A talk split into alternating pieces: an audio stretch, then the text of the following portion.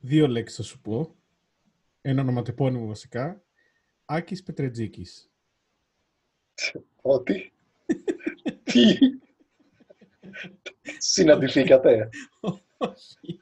Αλλά έχω διαβάσει νομίζω όλες τις σελίδες στο site του και λόγω του, της κατάστασης της οποίας είμαστε έγκλειστοι στα σπίτια μας, έχω μαγειρέψει, τι να σου πω, μέχρι και αγκινάρες αλαπολίτα που δεν το έτρωγα μέχρι πρόσφατα.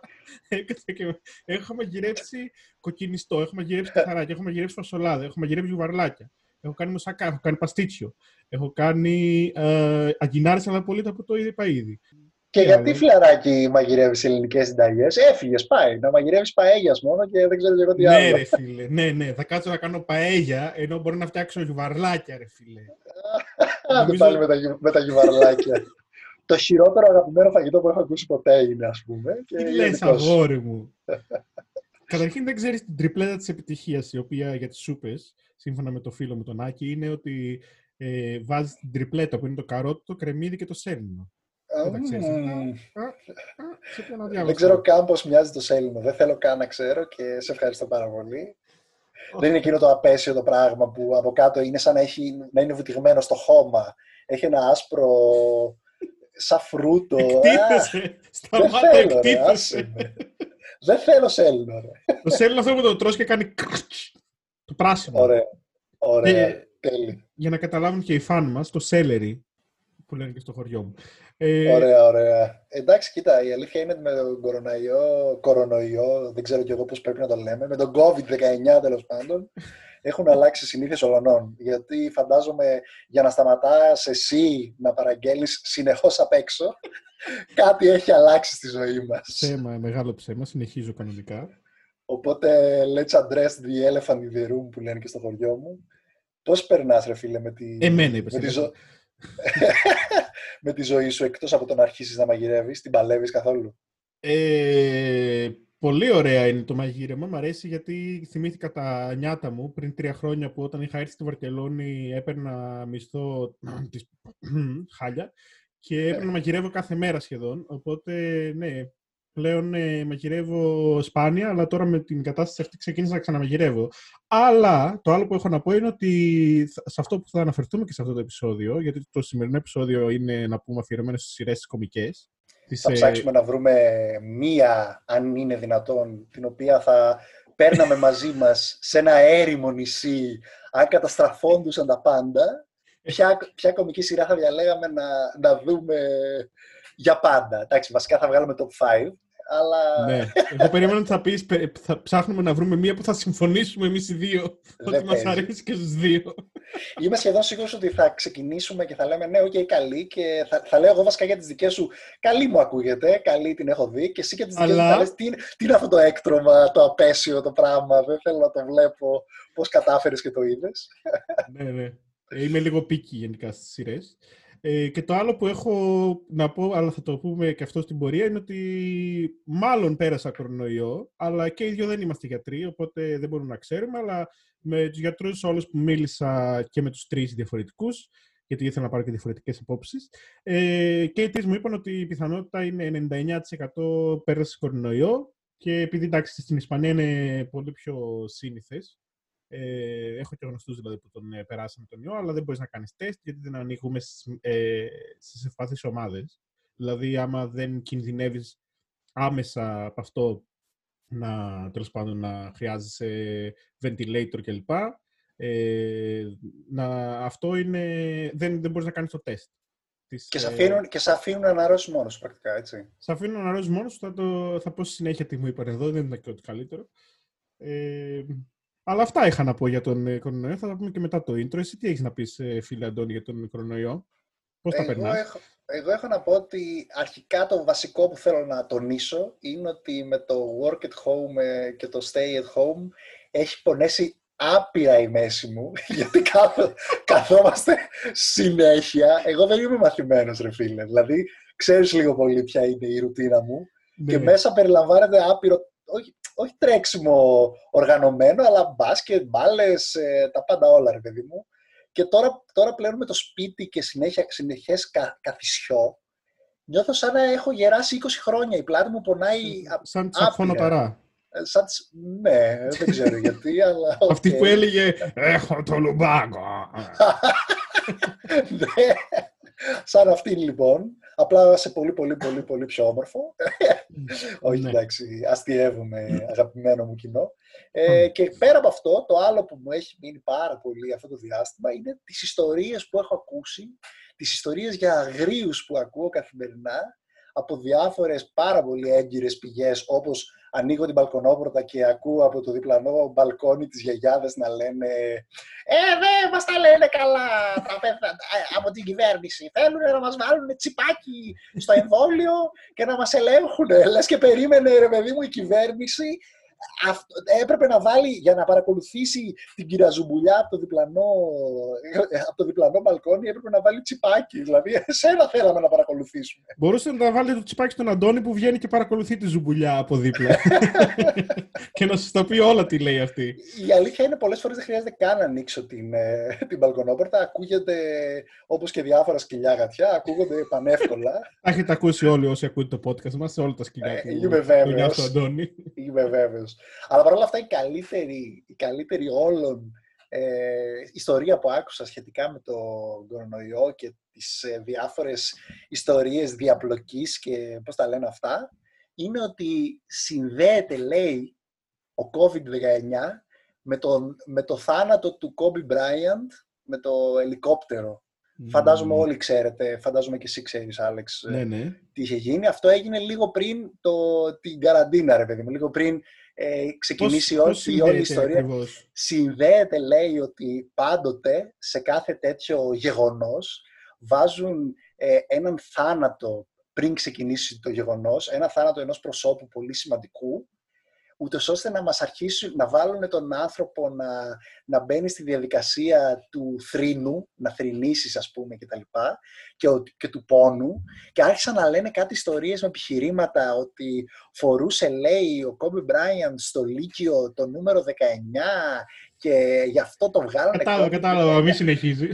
Ε, μιλάμε, δεν έχω ακούσει πιο τραγική θεωρία συνωμοσίας ποτέ Παρ' όλα αυτά μου το, στείλανε, μου το στείλανε ως πολύ σοβαρό που πρέπει να μελετήσω σε γκρουπάκι φίλων.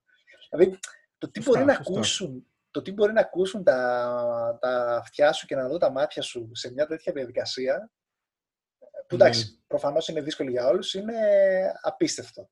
Και με αυτό ναι. σήκωσα τα χέρια ψηλά, ας πούμε. Ε, εγώ έχω, και, έχω και παράπονο σε αυτό, ότι και από ανθρώπους που εμπιστεύομαι και κοντινούς κλπ. μου έχουν στείλει άρθρα τα οποία αποδεικνύονται false news, fake news και λες εντάξει, δηλαδή περιμένεις και ότι και αυτός που θα στο στείλει, ας πούμε, τέλος πάντων.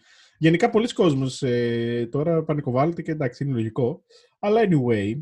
Ε, ε, ναι, ε, είναι όντως ένας, ένας λόγος, βασικά δεν ξέρω αν υπάρχει λόγος πανικού, αλλά είναι κάτι το οποίο μας έχει βγάλει από την καθημερινότητά μας και πολλοί καταφεύγουν εκεί, στον πανικό. Δεν ξέρω, πλάκα-πλάκα, σαν, σαν ερώτηση, αν θες φυσικά να πεις, ε, υπάρχει λόγος πανικού εσύ, ας πούμε, που ε, εντάξει, δεν είναι επιβεβαιωμένο, αλλά κατά πάσα πιθανότητα το πέρασες αυτό το πράγμα. Πώς, ε, πώς ήταν η φάση; Κάτσε να πεις πρώτη μουσική του intro και τα ξαναλέμε μετά.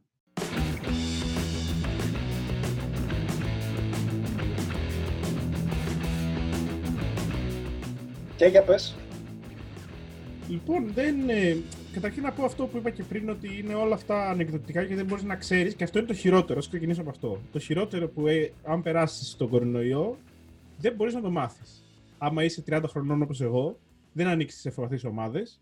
Οπότε, ε, όπου και να πάρεις τηλέφωνο και σε ιδιωτική κλινική και σε ιδιωτική ασφάλιση που έχω και σε δημόσιο κλπ., δεν μπορείς να περάσεις το τεστ εκτός αν ανοίξεις σε ευπαθεί ομάδες. Δηλαδή, ε, και είναι και λογικό, άμα έχεις πολλά περιστατικά, δεν θες να τεστάρονται 30χρονοι ε, για να μάθεις άμα έχουν τον κορονοϊό, τον κορονοϊό ή όχι, ενώ θα κινδυνεύουν, ας πούμε, ενώ δεν κινδυνεύουν. Ε, οπότε, ε, εγώ τον, ε, τον, μάλλον τον πέρασα από αυτά που μου έχουν πει και οι γιατροί και είχα τα, όλα τα συμπτώματα. Δηλαδή είχα βήχα, είχα ε, πονόλεμο, είχα τα πάντα. Πονοκέφαλο. Γενικά να πω ότι είναι η χειρότερη αρρώστια που έχω περάσει ποτέ, άμα ήταν ο ιός. Δηλαδή ήμουνα δύο εβδομάδες πραγματικά στο κρεβάτι. Δηλαδή την πρώτη εβδομάδα που ήταν και τα συμπτώματα, ε, τα κανονικά, δεν ε, είχα ρε παιδί μου αρρώστια. Δηλαδή ήμουν άρρωστος, είχα πυρετό κλπ. Αλλά μετά. Ναι. Ήσουν και κομμένος, δηλαδή να μην έχεις όρεξη να φας και τέτοια να συνειδητοποιήσει. Ναι, ναι, ναι. Έχασα ήδη 5 κιλά. Και εγώ νόμιζα ότι έκανες δίαιτα. Είδα μια φωτογραφία σου αδυνατισμένο. Δεν σε χάλασε. Δεν σε χάλασε. Ναι, να πούμε ότι είναι και καλό, άρα έτσι. Όχι, όχι. Καλό, καλό μας έκανε. Μην κολλήσετε κορονοϊό. Ε, κοίτα, έχει νόημα επίσης το τεστ να το κάνεις για επιδημιολογικούς λόγους, δηλαδή για να ξέρει η κυβέρνηση πώς τον έχουν περάσει όντως. Γιατί τα νούμερα τα οποία λένε είναι τελείως ε, fake. Δηλαδή είναι επί 10 λένε κάποιοι ειδικοί, άλλοι λένε επί 30. Δηλαδή δεν ξέρεις. Πάντως τα νούμερα τα οποία βγάζουν προς τα έξω όλες οι χώρες δεν είναι. Κοίτα, αυτό το fake που λες δεν ξέρω κατά πόσο ισχύει ή κατά πόσο είναι η μερική εκτίμηση των πραγμάτων. Δηλαδή δεν νομίζω ότι είναι ψεύτικα και ότι δεν ισχύουν. Απλά αυτό που λες. Υπάρχει κόσμος ο οποίος δεν χρειάστηκε να πάει στο νοσοκομείο και αυτό προφανώς δεν μπορούν να το καταγράψουν. Αυτό δηλαδή, δεν, είναι... δεν λέω ότι είναι ψεύτικα. Βγάζουν αυτό... τα νούμερα τα οποία είναι καταγεγραμμένες. Ε, και αυτό πρέπει να κάνουν. Δεν, δεν γίνεται διαφορετικά. Δεν ναι, ναι, εννοείται. Το, Επειδή δεν μπορούν να κάνουν στις μη ευπαθείς ομάδες, δεν μπορούν να κάνουν τεστ. Αυτό. Κάνουν μια. Ε, λένε τα πραγματικά νούμερα, αλλά παρόλα αυτά τα πραγματικά πραγματικά νούμερα, δηλαδή αυτοί οι οποίοι όπως εγώ νοσήσαν στο σπίτι τους, δεν πήγαν στο νοσοκομείο, δεν μπόρεσαν να κάνουν τον έλεγχο, ε, μπορεί να έχουν περάσει τον κορονοϊό και να μην τον μάθουμε στα κοντά, εκτός άμα βγει κάποιο μαζικό τεστ αντισωμάτων και να πούνε ότι ξέρεις έχεις τα αντισώματα του κορονοϊού, άρα την έχει περάσει. Και για πες πώς, πώς, ε, πώς ε, ξεκίνησε αυτό, ήσουν δουλειά και ξαφνικά αρρώστησες ή ενώ ήσουν στην καραντίνα; δηλαδή, να ξέρω, να ξέρω, να ξέρω τι, πώς, ε, πώς κινούσουν εκείνο το διάστημα. Αγκάλιαζες τους πάντες και φιλούσες γιατί ξέρουμε όλοι όχι, καταρχήν κάνεις πολύ καλή ερώτηση. Χτυπάς λίγο την καρδιά του προβλήματος. Γιατί εντάξει, στο εξωτερικό γενικά ξέρουν οι, οι όμοιοι μας, οι όμοιοι μου, ότι συγκατοικείς στις περισσότερες, ε, στις περισσότερες ε, φορές ε, όποια πόλη και να είσαι. Οπότε εγώ ήμουν προσεκτικός γενικά εξ αρχής. Δηλαδή ε, έβγαινα γενικά μέχρι αρχές Μαρτίου κλπ. Αλλά ήμουν προσεκτικός στις επαφές μου κλπ. Και όταν έσκασε η ανακοίνωση από το WHO που βγήκε official ότι είναι πανδημία και εκεί έσκασε τα πάντα και δύο μέρες μετά έγινε το lockdown στην Ισπανία για παράδειγμα, εκεί από τότε και εκείνη την εβδομάδα γενικά και την Τετάρτη είχε γίνει αυτό, ήμουν μέσα. Παρ' όλα αυτά, η συγκατοικό μου, άνετη, με κορόιδευε που έμεινα μέσα και έλεγε γατάκι και εσύ το κάθεσαι και είσαι να πούμε λούγκα της Αβάνας και κάθεσαι μέσα εσύ και λοιπά. Και ξαφνικά μετά από δύο μέρες σκάει στο σπίτι με πονόλεμο και με κολλάει και εμένα και πιθανότητα κόλλησα κορονοϊός από αυτή που με κοροϊδεύει. Άρα, άρα παρόλα αυτά δεν το πέρασε η συγκατοικό σου στο βαθμό το, το πέρασε και αυτή κανονικά. Είχαμε ακριβώς τα ίδια συμπτώματα. Με το πιο χαρακτηριστικό σύμπτωμα που είναι η έλλειψη όσφρησης και έλλειψη ε, γεύσης. Και το, οποίο αναφέρουν ότι πιθανότητα επίσης ε, ε, είναι κοντά με τον κορονοϊό. Επίσης, να πω ότι αυτό, για να συνεχίσουμε τα συμπτώματα, είχα την πρώτη εβδομάδα, είχα το βήχα και λοιπά και λοιπά. Και μετά την, τη δεύτερη εβδομάδα έχασα για μία εβδομάδα όσφρηση και γεύση, που το έχω πάθει πολλές φορές σε γρήπες, αλλά αυτή τη φορά... ναι ρε, που βουλώνουν, βουλώνουν οι μύτες ah, και αρχίζουν και, ε, αυτό, αλλά αυτή τη φορά, παιδιά, μία εβδομάδα δεν μπορούσα, τι να πω, ούτε τη χλωρίνη να μυρίσω. Και ήταν ήταν πολύ, πολύ αστείο, γιατί είναι, δεν είναι καθάριζα με χλωρίνη και δεν μπορούσα να μυρίσει τη χλωρίνη. Και λέω εντάξει, αυτό δεν μπορεί. Τέλος πάντων. Ε, και ναι, μετά, το, το χειρότερο επίσης είναι το ψυχολογικό. Ότι λες ε, μετά την πέμπτη μέρα, δεν ξέρω, τα συμπτώματα λένε ότι μετά την πέμπτη μέρα ο ιός ε, τότε επιτίθεται στα πνευμόνια και τα πνευμόνια προσπαθούν τέλος πάντων. Επίσης, να πω ξανά ότι δεν είμαστε γιατροί, αλλά λέμε αυτά τα οποία διαβάσαμε, ανεκδοτικά τι απόψει μας. Ε, ο, ο ιός επιτίθεται στα πνευμόνια και αρχίζουν τα πνευμόνια να προσπαθούν να αντιμετωπίσουν τον ιό και αρχίζει και γεμίζει με υγρό τα πνευμόνια και γι' αυτό έχει τη δύσπνοια. Εκείνη την πέμπτη μέρα και την έκτη ήταν το χειρότερο γιατί έλεγα τώρα μπορεί και να ξυπνήσω αύριο και να χρειαστεί να πάω στο νοσοκομείο, δεν θέλω να πάω στο νοσοκομείο κλπ. Αυτό ήταν το χειρότερο της φάσης. Και καλά έκανες που δεν πήγες, γιατί σε αυτή την περίοδο, όταν είναι ήδη επιβαρη... επιβαρημένο το σύστημα υγείας, όταν πας, αν μπορείς κάτι να το αντιμετωπίσεις στο σπίτι, είναι καλύτερο. Γιατί άμα πας στο νοσοκομείο και έχεις μεγαλύτερη πιθανότητα να κολλήσεις, αν δεν έχεις ήδη κολλήσει, αλλά και πρακτικά επιβαρύνεις ακόμα περισσότερο το σύστημα υγείας, το οποίο πρακτικά ο λόγος της καραντίνας ήταν αυτός. Να κρατήσουμε όσο γίνεται σε χαμηλότερο επίπεδο την επιβάρυνση στα νοσοκομεία, στους γιατρούς, νοσηλευτές κτλ. και να καταφέρουμε να αμβλύνουμε λίγο την διαδικασία αυτή της πανδημίας. Άρα ναι. πιστεύω καλά έκανες και εκ του αποτελέσματος ε, από τη στιγμή που είσαι φαίνεσαι και είσαι καλά, γιατί εγώ τον βλέπω και σε κάμερα. Μην βλέπετε ότι εσείς μόνο μας ακούτε. Μια χαρά, είναι μπουμπούκι. Δυστυχώς για εμάς και για αυτόνα και για μένα μας βλέπουμε τους εαυτούς μας. ε, ναι, εντάξει, και φοβόμουν να πάω και στην αρχή. Ουσιαστικά είσαι, κάθεσαι στο σπίτι σου και φοβάσαι, γιατί δεν ξέρεις αν θα χρειαστεί να πας στο νοσοκομείο. Ε, με τους γιατρούς μιλάς ε, μέσω τηλεφώνου. Ε, δηλαδή είναι όλα πολύ ένα σουρεάλ σκηνικό. Ε, γιατί προφανώς δεν μπορείς να. Δεν θες να πας στο νοσοκομείο, γιατί άμα δεν έχεις τον ιό, μπορεί να κολλήσεις τον ιό από άλλους. Ε, άμα είσαι, τα συμπτώματά σου δεν ξέρεις αν χρειάζονται νοσηλεία ή όχι, γιατί δεν είσαι γιατρός. Και οι γιατροί που παίρνεις τηλέφωνο, τους λες τα συμπτώματα και σου λένε μείνε σπίτι, αλλά μπορεί την άλλη μέρα να χρειαστεί να χειροτερέψεις. Γενικά, λίγο εντάξει, προφανώς δεν ήταν έτοιμο κανένα ιατρικό σύστημα και αυτό φάνηκε αυτή την περίοδο. Και κανένας, κανένας πολιτικός δεν ήταν έτοιμος επίσης, όπως είδαμε. Δηλαδή, εντάξει, το, το πιο αστείο και τέλος πάντων dark, ε, μαύρο χιούμορ ήταν το, με τον Boris Johnson, ο οποίος βγήκε και είπε: Παιδιά, συνεχίστε κανονικά τις ζωές και δέκα μέρες μετά κόλλησε τον ε, κορονοϊό, πήγε σε νοσηλεία στο νοσοκομείο. Εντάξει. Εντατικές και τα λοιπά. Ναι, η αλήθεια είναι ότι έφτασε σε σημείο να λέμε θα ζήσει, αυτός δεν θα ζήσει. Γενικότερα, ε, εκεί πέρα θες είναι, είναι, είναι να σκέφτεσαι τις άλλες τις επόμενες φορές που ψηφίζουμε, να σκεφτόμαστε που ψηφίζουμε. Δηλαδή τώρα σε μια τέτοια κατάσταση. Σε, σε μια τέτοια κατάσταση. Πας και να περάσεις το, το επιμήθειο της υπόθεσης. Ε, ναι, ρε φίλε. ναι, ναι, τώρα, τώρα καλά. Θα το περάσω. Και, και, δεν, θα μιλήσω, δεν θα μιλήσω καθόλου για τα κοντινά σε εμάς, γιατί άστο, ας μην το πιάσουμε. Θα μιλήσω για Μπόρις Τζόνσον και, και Τραμπ δύο ανθρώπους οι οποίοι πρακτικά ήταν επικεφαλής σε πολύ σημαντική περίοδο της ανθρωπότητας και είναι ακόμα και είναι να χτυπιέσαι με τον τρόπο αντιμετώπισης. Έτσι. Δηλαδή, όντως. Δε, πέθανα με τη δήλωση με τη χλωρίνη, πέθανα. Που είπε να δοκιμάσουμε black light στα πνευμόνια, να κάνουμε ένα injection και να περάσουμε χλωρίνη και βγήκανε η Dettol και έκανε ανακοίνωση και λέει, παιδιά, μην το πίνετε. Τι παράνοια ζούμε, δηλαδή, ειλικρινά, τέλος πάντων. Ε, έχεις κάτι άλλο να πεις για το κορονοϊό για να, για να το κλείσουμε, γιατί νομίζω ότι έχει ακούσει ήδη πολλά ο κόσμος για αυτό το θέμα. Εγώ θέλω να δώσω σαν παράδειγμα τον ε, φίλο μου, τον ε, Ισπανό φίλο μου Άλεξ και να σας πω ότι κρατήστε γερά, προσέχτε μη πολύ αγκαλιάζεστε και φιλιέστε κτλ. Και ε, μην γιατί... μένετε με συγκατοίκους, παιδιά, γιατί με ανεύθυνους. με άπλητου συγκατοίκους. Θα μπορούσα να γράψω βιβλίο για την ανευθυνότητα των συγκατοίκων, αλλά τέλος πάντων. Α μην επεκταθούμε. Stay ε, safe, stay safe. Stay safe, stay safe. Λοιπόν, και αυτή την περίοδο να πούμε ότι έχουμε δει και οι δύο σειρές, γι' αυτό θα κάνουμε, κάνουμε και το αφιέρωμα στις κομμωδίες, γιατί ε, Προφανώς είμαστε σάπιοι και βλέπουμε κομμωδίες αντί να βλέπουμε σοβαρές σειρές. Μα ε, συγγνώμη, ρε φίλε, και τι άλλο να κάνεις; Δηλαδή, τώρα ένα διάστημα. Άντε, ok, okay, εμείς επειδή είμαστε στον τομέα της πληροφορικής και τα λοιπά, δουλεύουμε, μπορούμε να δουλέψουμε από το σπίτι.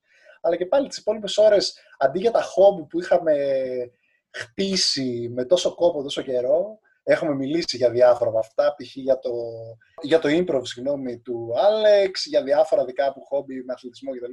Όταν δεν μπορείς να τα κάνεις όλα αυτά, τι άλλο να κάνεις; θα δεις καμιά σειρά, ρε φίλε, δεν γίνεται. Λοιπόν, βρήκαμε μια σειρά που έχουμε δει και οι δύο. Ε, που είδαμε το Outsider, την καινούρια του Netflix. Κυκλοφόρησε το 19 νομίζω. Ναι. Ε, βασισμένη μπορεί, μπορεί σε, βιβλίο, σε βιβλίο του Stephen King και εγώ τη θεώρησα παράδεκτη. Ήδη ξεκινάμε, χωρίς, δεν θα σποιλάρουμε τίποτα προφανώς. Ε, εμένα δεν μ' άρεσε, ήταν κλασική, ξέρεις, αμερικάνικη μυστηρίου και crime και νομίζω ότι δεν, ε, δεν στάθηκε ε, στις, ε, στα, στα σταθμά που είχα θέσει. Στο ύψος των προσδοκιών. Στο ύψος των προσδοκιών, ναι. Ε, εσύ για πες την άποψή σου. Δεν ξέρω, ε, εγώ ίσως, ίσως επειδή είχα και καιρό να δω κάτι αντίστοιχο, εμένα θα μπορώ, μπορώ να πω ότι μου άρεσε. Παρ' όλα αυτά μου θύμισε αρκετά την πρώτη σεζόν του True Detective. Άλλη μια πολύ... Ε, ε, hyped σειρά εκείνο το διάστημα όταν είχε παιχτεί. Δηλαδή, Ναι. αρχικά ξεκινούσε δυνατά και αρκετά μυστήριο και ψαγμενιά και μετά λίγο προς το τέλος το, το, το είχανε Ναι, με, ναι, το, ναι, με ναι, το ναι, εξωπραγματικό. Δεν θα ναι. πω παραπάνω. Αλλά παρόλα αυτά, ε, εμένα εν μέσω καραντίνας και τα λοιπά ήταν ένα ευχάριστο, ευχάριστο διάλειμμα. Βέβαια, οφείλω να πω ότι μετά από εκεί ε, ήθελα να δω κάτι που ήξερα ότι πραγματικά θα μου αρέσει και το γύρισα στο τρρρρρ, Τρρρρ. The Office. Μια... Το US, πες και το, U- το το- US θα, θα να μάθει Ε. να το λες πάντα, γιατί ρωτάει ο κόσμος. Εννοείται το US και μάλιστα θυμάμαι όταν είχα πρωτοδεί το The Office πριν αρκετά χρόνια, πανεπιστήμιο ακόμα ήμασταν, που μου λέγανε κάποιοι περίεργοι, δεν θυμάμαι καν τα ονόματά τους, τα έχω αποκλείσει από τη μνήμη μου, ότι πρέπει να δεις μόνο το αγγλικό και το αμερικάνικο δεν είναι καλό. Και, και, Ναι, και, ναι, και, να και. πούμε, να πούμε ότι το original, το The Office ήταν ε, το 2003 νομίζω του Ricky Gervais και το αμερικάνικο ήταν το, 15, το 2005 Πέντε. Που ξεκίνησε βασισμένο προφανώς και το, την πρώτη σεζόν ήταν αυτούσια, δηλαδή ήταν ακριβώς τα δύο-τρία επεισόδια της πρώτης σεζόν είναι ακριβώς ίδια με της αγγλικής, ε, κόπια δηλαδή, το ίδιο script. Και μετά άρχισαν και ξεφεύγανε και εντάξει, μετά αποθεώθηκε στο, στις επόμενες σεζόν, ναι, καμία σχέση με το αγγλικό. Ναι, και ξεφύγανε και σε επίπεδο script, αλλά και το, το βασικότερο και πιο δυνατό ε, επιχείρημα για να δεις αυτή τη σειρά είναι ότι είναι αυτό το διαφορετικό αρχικά με τα cuts, με την κάμερα, το οποίο δεν το συναντά συχνά. Και το, το casting, το οποίο είναι καταπληκτικό. Δηλαδή δεν μπορεί να μην δελατρέψεις ε, Steve Carell, ε, ε, τον Krasinski, τον άλλο, τον Dwight Schrute, που δεν ξέρω πώς το λένε, γιατί δεν συγκρατώ ονόματα ηθοποιών. Εντάξει, δεν μπορεί να μην τους λατρέψεις αυτούς τους Ο Rain, χαρακτήρες. Rain Wilson, ναι, μπράβο αυτός. Ναι, ακριβώς. Ε, μια σειρά δηλαδή που και, και μάλιστα την είδα, εντάξει, ψιλοντρέπομαι που το λέω, αλλά είδα και τις 8 σεζόν. Αυτό το, 9, 9, ούτε τις είδες και Εννιά. δεν ξέρεις καν πόσες Εννιά, είναι. συγγνώμη, εννιά, έχεις δίκιο. Ε, ναι, γιατί οι δύο τελευταίες είναι να τις περάσεις έτσι, στο Ναι, fast ναι. forward, Ναι, ναι, ναι. α- από τη στιγμή που έφυγε ο Καρέλ και μετά. Ε, τις είδα όλες από 12 Μαρτίου ξεκίνησα που κλειστήκαμε σπίτι μέχρι και α, πριν λίγες μέρες την τελείωσα. Ε, να, να αναλύσουμε τώρα άρα το The Office, γιατί, οκ, ή, ή να- να το αφήσουμε για μετά την πραγματική ανάλυση, γιατί έχουμε top 5 του καθενός και Ναι, δεν, ναι. έχουμε, δεν ξέρουμε ποιο έχει βάλει ποιος στα top 5, οπότε πιστεύω ότι το The Office Το Κάπου διόφθο θα έχουμε και οι εμφανιστεί. δύο. Ναι. κάπου θα εμφανιστεί. ε, λοιπόν, σε άλλες σειρές, ε, εγώ τουλάχιστον είδα το, το Tiger King που έχει γίνει χαμός, ε, με το, εντάξει, που είναι ντοκιμαντέρ για την, ε, για την Νότια Αμερική και για ένα τύπο που έχει ζωολογικό κήπο με τίγρης και είναι, εντάξει, παιδιά, πολύ σουρεάλη φάση. Ε, είναι, είναι σαν να βλέπεις την Τζέννη Χιλουδάκη, ντοκιμαντέρ για την Τζέννη Χιλουδάκη, ας πούμε. Είναι το τράστο το αμερικάνικο ε, και πόσο beef υπάρχει μεταξύ των ε, ιδιοκτητών ε, ζωολογικών κήπων με, με τίγρης και τέλος πάντων μια παράνοια. Και μετά το άλλο που έχει λυσάξει ο κόσμος είναι το Unorthodox, που το είδα καλή σειρά. Ε, δεν ξέρω Τι αν είναι το... αυτό, τι είναι αυτό, όχι δεν το είδα. Ε, για, το Tiger, για το Tiger King ε, μας έχουν ζαλίσει τάντερα και από τη στιγμή, να πω την αλήθεια, σε εμπιστεύομαι και δεν ψ- ψήνω να το πολύ ξεκινήσω, αλλά το Unorthodox δεν άκουσα καν. Τι φάση. Το Unorthodox είναι μ, μια κοπέλα η οποία έχει μεγαλώσει σε μια εβραϊκή κοινότητα της, ε, στην Αμερική, στη Νέα Υόρκη και φ- τα παρατάει όλα και φεύγει ε, με το συνοικέσιο κλπ. Τα παρατάει όλα και φεύγει και πάει στη Γερμανία και ε, γίνονται οι διάφορα σκηνικά. Δεν είναι, είναι τρεις ώρες, τρεις, τέσσερις ώρες σύνολο, είναι mini series. Πολύ καλοφτιαγμένο, πολύ καλογυρισμένο. Δράμα δηλαδή, κάπως έτσι. Ναι, ναι, ναι, ναι. Ναι, κατάλαβα. Έχει λησάξει ο κόσμος γι' αυτό και το Tiger King και επειδή είμαι πολύ mainstream είπα να τα δω. ε, οπότε αυτά από σειρές είδα. Α, και το κάτι που θυμήθηκα ακόμα, επίσης είδαμε αυτό που εν μέσω καραντίνας έκανε πρεμιέρα, το, η τέταρτη σεζόν του La Casa de Papel, Μμ.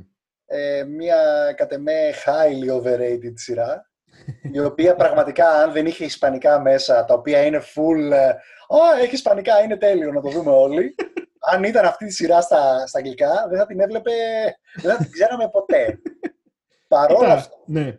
παρόλα αυτά, sorry, να πω ότι, ε, εντάξει, οι πρώτες δύο σεζόν είναι καλές, η τρίτη είναι απαράδεκτη.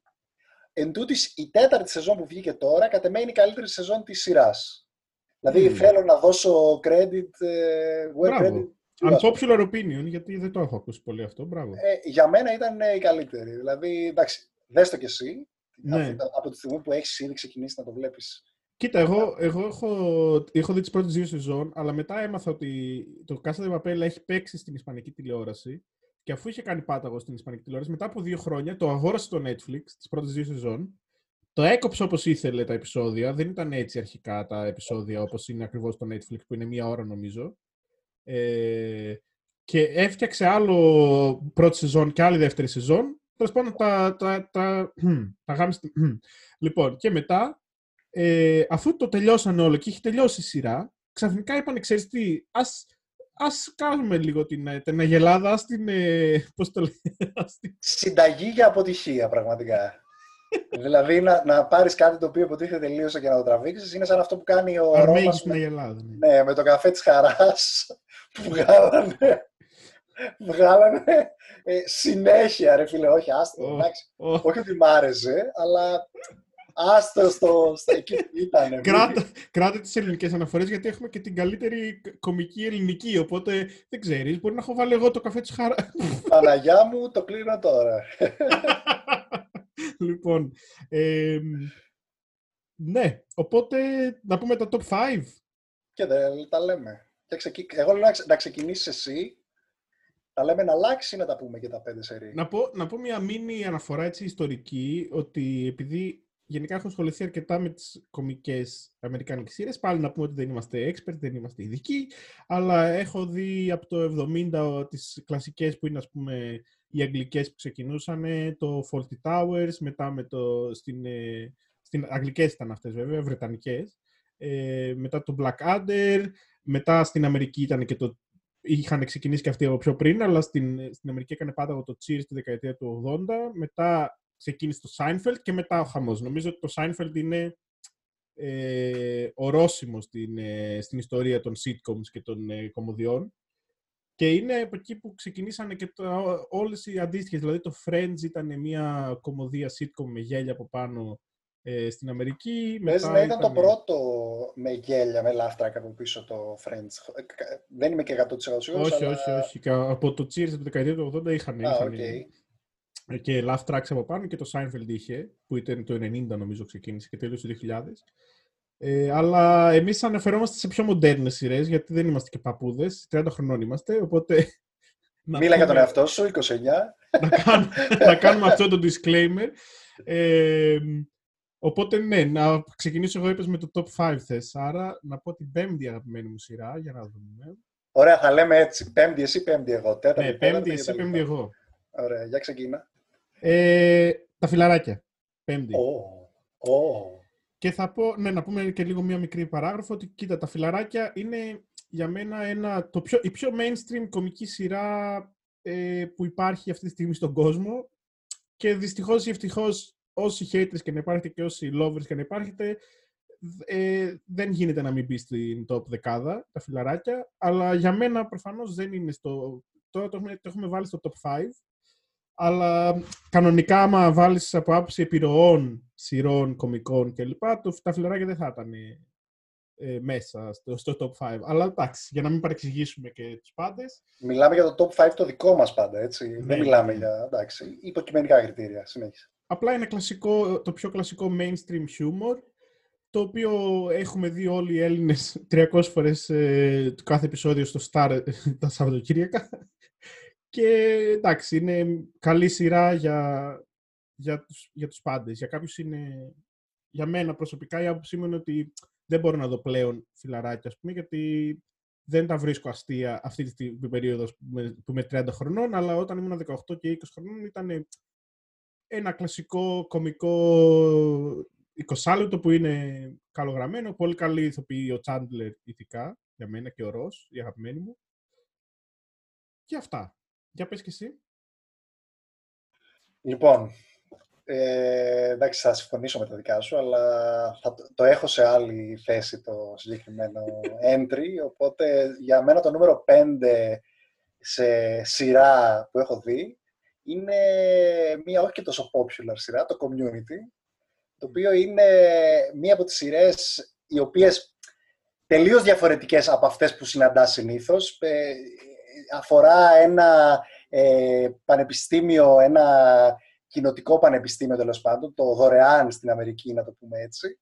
Ε, και έχει μέσα χτίζει διάφορους χαρακτήρες, τους οποίους και αφενός συναντάς εσύ στο πανεπιστήμιο, αλλά και γενικά έχει διάφορες τρέλες και, και, και σκηνικά τα οποία τα βλέπεις και είναι λίγο άκυρα και τα κοιτάς και λες what the fuck έγινε τώρα, αλλά σε κρατάνε. Σε, δηλαδή για, για μένα ο αγαπημένος μου ηθοποιός και αγαπημένος μου χαρακτήρας εκεί είναι ο Αμπέντ, ο οποίος ήταν επικός. Ε, και γενικότερα έχει, διάφορο, έχει, έχει ζουμάκι σαν σειρά. Ε, θα την έβαζα στο top 5 μου, ας πούμε. Δεν ξέρω αν την έχεις δει. Ε, ναι, και είναι το νούμερο 4 μου. Οπότε, oh. σποίλαρες. Ε, να πούμε ότι δεν ξέρουμε τι έχει βάλει ο ένας στο top 5 και τι έχει βάλει ο άλλος. Ε, οπότε, εντάξει. Ε, ναι, το community είναι σειράρα και είναι έξυπνο χιούμορ, δηλαδή λίγο geeky, λίγο αυτό το στυλ, αλλά έχει επίσης το cast απίστευτο, που είναι όλοι ένας και ένας. Και είναι, είναι πολύ έξυπνο, όντως. Και ο Dan Harmon είναι, έχει τέχνη το Rick and Morty, να πούμε εδώ, οπότε είναι, είναι genius στο τομέα γενικά. Και φυσικά όταν έφυγε ο Dan Harmon το, στη τέταρτη σεζόν, νομίζω, έφυγε, έπεσε η ποιότητα πάρα πολύ. Ναι, ακριβώς. Γύρω στην τέταρτη σεζόν ή στην πέμπτη έγινε μετά και web-based κάπως ναι, η σειρά. το έκανε Yahoo. Ναι, ναι, ναι, ναι, ναι. Ήταν πολύ κακή επιλογή να αλλάχθει, αλλά οι πρώτες τρει-τέσσερι ε, σεζόν. Ειδικά Νομίζω οι πρώτες δύο, οι πρώτες δύο θα έλεγα. Τρίτη δεν θυμάμαι να έχω πολύ καλή γνώμη. Ναι, αλλά ναι. εντάξει, ok. Okay. Αλλά έχουν βγει, βγήκαν διαμαντάκια από εκεί. Δηλαδή, εγώ προσωπικά τον Τζον Όλιβερ δεν τον είχα δει πουθενά άλλου πριν από το Community. Mm-hmm. Όπως επίσης και τον Glover. Δεν τους είχα δει πουθενά. Που αυτοί ακόμα.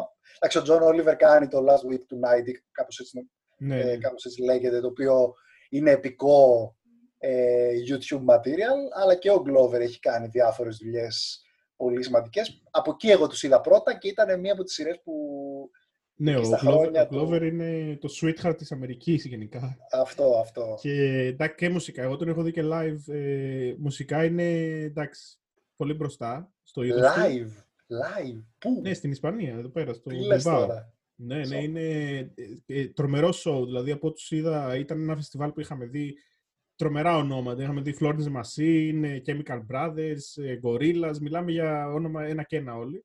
Ε, Oasis. Και κέρδισε την παράσταση αυτός ο Donald Glover. Ναι, ήταν εξαιρετικός. Αλλά μουσικά είναι το ίδιο πετυχημένος με τις σειρές. Δηλαδή έχει φτιάξει και μια ακόμα καινούργια σειρά η οποία έχει πάρει, έχει σαρώσει τα Emmys και γενικά με την ε, αγαπημένη Phoebe Waller-Bridge που, έχουν κάνει το, που έχει κάνει το Fleabag άμα δείτε το τελευταίο Emmys, είναι απλά πέντε λεπτά στη σκηνή και ο ένας ε, απλά υμνεί τον άλλον. Δηλαδή, είναι... Τέλος πάντων. Ε, γενικά, ναι, από εκεί ξεκίνησε ο Glover, σαν, ε, έγινε γνωστός σαν ηθοποιός, αλλά μουσικά νομίζω ότι είχε ήδη κάνει τα πατήματά του, ήταν, είναι πολύ μπροστά. Ναι. Οπότε το 4 σου το είπες ήδη, το community. Σε ναι, για πες oh, το δικό σου 4. Λοιπόν, εγώ 4 έβαλα κάτι που πιστεύω θα με κράξεις, αλλά οφείλω να ομολογήσω ότι η τέταρτη καλύτερη κομική σειρά για μένα είναι το How I Met Your Mother. Και εξηγώ, για να μην παρεξηγηθώ. Μιλάμε για μια σειρά 9 σεζόν, αν δεν κάνω λάθος, όπου μετά την έκτη σεζόν καλύτερα μην το δείτε γιατί θα χαλάσει ό,τι Ακριβώς. δει Ακριβώς. πρώτες πέντε. Άρα δεν χρειάζεται να πω κάτι εγώ. Αυτά που ήθελα να πω. ναι, δεν διαφωνώ. Παρ' όλα αυτά. Επίσης, το άλλο αντεπιχείρημα είναι ότι είναι πρακτικά ένα, μια αντιγραφή των φιλαρακίων. Που και αυτό θα το δεχθώ. Γιατί πρακτικά μιλάμε για μια σειρά. Εντάξει, που... κοίτα, όλες αυτές οι σειρές η sitcom είναι ουσιαστικά μια παρέα που κάτι κάνει, ρε φίλε. Δηλαδή, είναι. Ναι, α, άμα απλά... πιάσεις πόσες σειρές γνωστές είναι μια οικογένεια, μια παρέα που γίνονται σκηνικά μεταξύ τους, ε, είναι όλες παρόμοιες. Ε, Big Bang Theory, θες. Ε, τι να σου πω. Ναι, απλά αυτό που το How I Met Your Mother πρακτικά δεν κατάφερε είναι να ξεφύγει τελείως. Δηλαδή, ακόμα και το, το είδος των χαρακτήρων π.χ. ο Μπάρνι είναι ο Τζόι, ας πούμε. Ή το ζευγάρι, το ζευγάρι που είναι ο Μάρσαλ με την Λίλη, είναι, ξέρω εγώ, αντίστοιχα το ζευγάρι ο Τσάντλερ και η Μόνικα. Δηλαδή, έχει πολλές ε, παρομοιές. Και ο, αντίστοιχα ο Τέντ με την... Ε, όχι, διαφεύγει τώρα. Με την Ρόμπιν. με τη Ρόμπιν είναι το ζευγάρι της σειράς των φιλαρακίων που ήταν ο Ρος με την ε, Ρέιτσελ. Παρ' όλα αυτά, σαν από άποψη ε, οι ατάκες, από άποψη, από άποψη σε, όχι σενάριο ακριβώς, το πόσο σε κρατάει και το πόσο πολύ θες να το δεις και πόσο ευχάριστα περνάει ο χρόνος σου, για μένα μπαίνει ας πούμε στο top 5 μου το How I Met Your Mother, έστω και για αυτές τις πρώτες 5-6 σεζόν. δηλαδη και μόνο που μία τέτοια, ε, από μία τέτοια σειρά η επιρροή ε, μου μένει και θυμάμαι σκηνικά όπως π.χ. το σκηνικό με το Tantrum που τότε ήταν πάρα πολύ famous. Το είχα βάλει μέχρι και Facebook profile φώτο για κάποιο λόγο το Tantrum.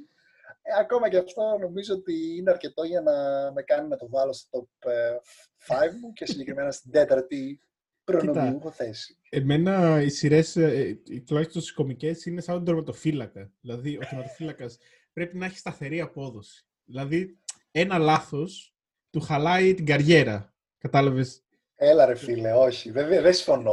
δηλαδή, συγγνώμη, οι τελευταίες δύο χρονιές του Κασίγιας που έκανε τη μία πατάτα μετά την άλλη, θα πεις ότι ο Κασίγιας δεν είναι καλό. Νόμιζα θα πεις για το How Your Mother, αλλά το πήγες το φύλακε εσύ. Εσύ το ξεκίνησες. ναι, ναι, θέλω να, πω, θέλω να πω ότι ρε παιδί μου για μένα μια σειρά τέτοια κομική. Ε, το How Your Mother, ας πούμε, είχε πάρα πολύ καλές, ε, συγκεκριμένες καλές στιγμές. Δηλαδή, θυμάμαι επεισόδια εκείνο που ο Μπάρνι με τα μαχαίρια κάτι κάνει σε ένα εστιατόριο πάντων, που δι... κάνει κάτι κόλπα με μαχαίρια. Τέλος πάντων, εκείνο το ναι, επεισόδιο, θυμάμαι στο Χαμάκι Your ήταν από τα καλύτερα κομικά επεισόδια που, έχω, που έχουν γραφτεί. Ε, που έχει δηλαδή το. Αλλά το, η υπόλοιπη σειρά, σε, όσο και να, να το συγκρίνεις με άλλες σειρές, δεν έχει διάρκεια. Δηλαδή έχει επεισόδια τα οποία λες, OK, και, και είναι επίσης πολύ μελοδραματική κάποιες φορές που, OK, κάντο, αλλά στο How Your Mother ήταν πολλές φορές πολύ επιτεδευμένο. Δηλαδή, too much.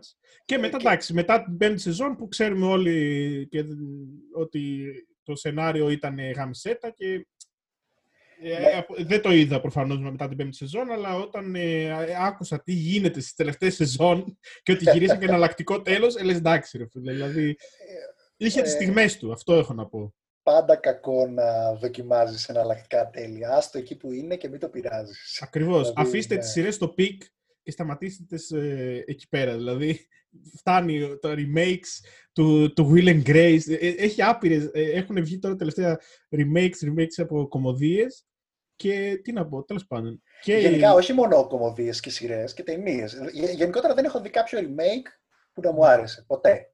Δεν ναι. ξέρω, προφανώς το κάνω για τα λεφτά, και θε, έχω περιέργεια και εγώ να δούμε τι θα κάνουμε με το Σαπιλοάπ όταν επιτέλους φτάσει στο πικ του. θα το σταματήσουμε στο πικ του ή θα το... Θα... ή θα συνεχίσουμε; Τη βούρτσα, τη βούρτσα, τέλος πάντων. Δηλαδή θέλω να πω ρε παιδί μου ότι είναι λίγο δύσκολο να πεις ότι έφτασε στο peak και σταματώ. Ε, δεν, νομίζω, δεν το κάνουν πολύ και είναι δύσκολο να το κάνεις. Είναι δύσκολο, αλλά το να τραβάς από το τίποτα όπως είδαμε που είπαμε πριν για το Office και σε άλλες σειρές τελευταία σεζόν δεν ε, βλεπόντουσαν, ας πούμε. Ε, ναι, πολλές. Δεν ξέρω. Ας πούμε, και επίσης, και, και, οι δύο, και των δύο αγαπημένοι, μία από τις αγαπημένες κωμωδίες είναι το Family Guy. Εμένα δεν το έχω βάλει στο top 5 μου, spoiler alert. Αλλά αυτό, η διάρκεια, δηλαδή, παίζει, τι να σου πω, 15 σεζόν πλέον. Δεν, τι να δεις άλλο, τους έχουν εξισουμίσει τους χαρακτήρες. Δηλαδή, πόσο ακόμα να, εσύ το έχεις βάλει σίγουρα πιο πάνω και τώρα έχεις πότε το βάλει σίγουρα. Είσαι καθυστερημένος, εντάξει. Τελείωσε. όταν, λέω για το, όταν λέω για το τι θα κάναμε στο top 5, αυτή είναι η δήλωση του Άλεξ, είναι αυτό που εννοούσα. θα πει σίγουρα κάτι κακό για τις δικές μου επιλογές. Είμαι λοιπόν. πουρίστας, έτσι, purist, που το λέ... μου το λένε όλοι μου, όλοι μου οι κοντινοί. Αλλά ρε φίλε, να σου πω κάτι, άμα, άμα έχεις βγάλει σειράρες που έχουν διάρκεια, που έχουν ε, που είναι έξυπνο χιούμορ, που δεν έχει fart jokes μέσα, όπως έχει πολύ στα φιλαράκια. Και εντάξει, λίγο στην οχοριά που το έβαλα, αλλά τέλος πάντων στην πεντάδα.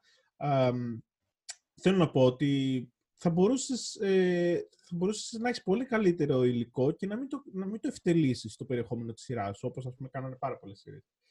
Τέλος Για πάντων. πάνε στο 3 σου να δω τι έχεις βάλει εκεί. Στο 3 μου έχω, στο 3, ε, έχω το Parks and Recreation, το οποίο είναι ε, τρομεροί χαρακτήρες. Παίζει η Amy Poehler και ο Νίκ Όφερμαν που, κάνει το, που είναι στο δημόσιο και φτιάχνουν πάρκα, όπως λέει και ο τίτλος, και κάνουν ε, τέλος πάντων καινούρια, φτιάχνουν καινούρια πάρκα κλπ.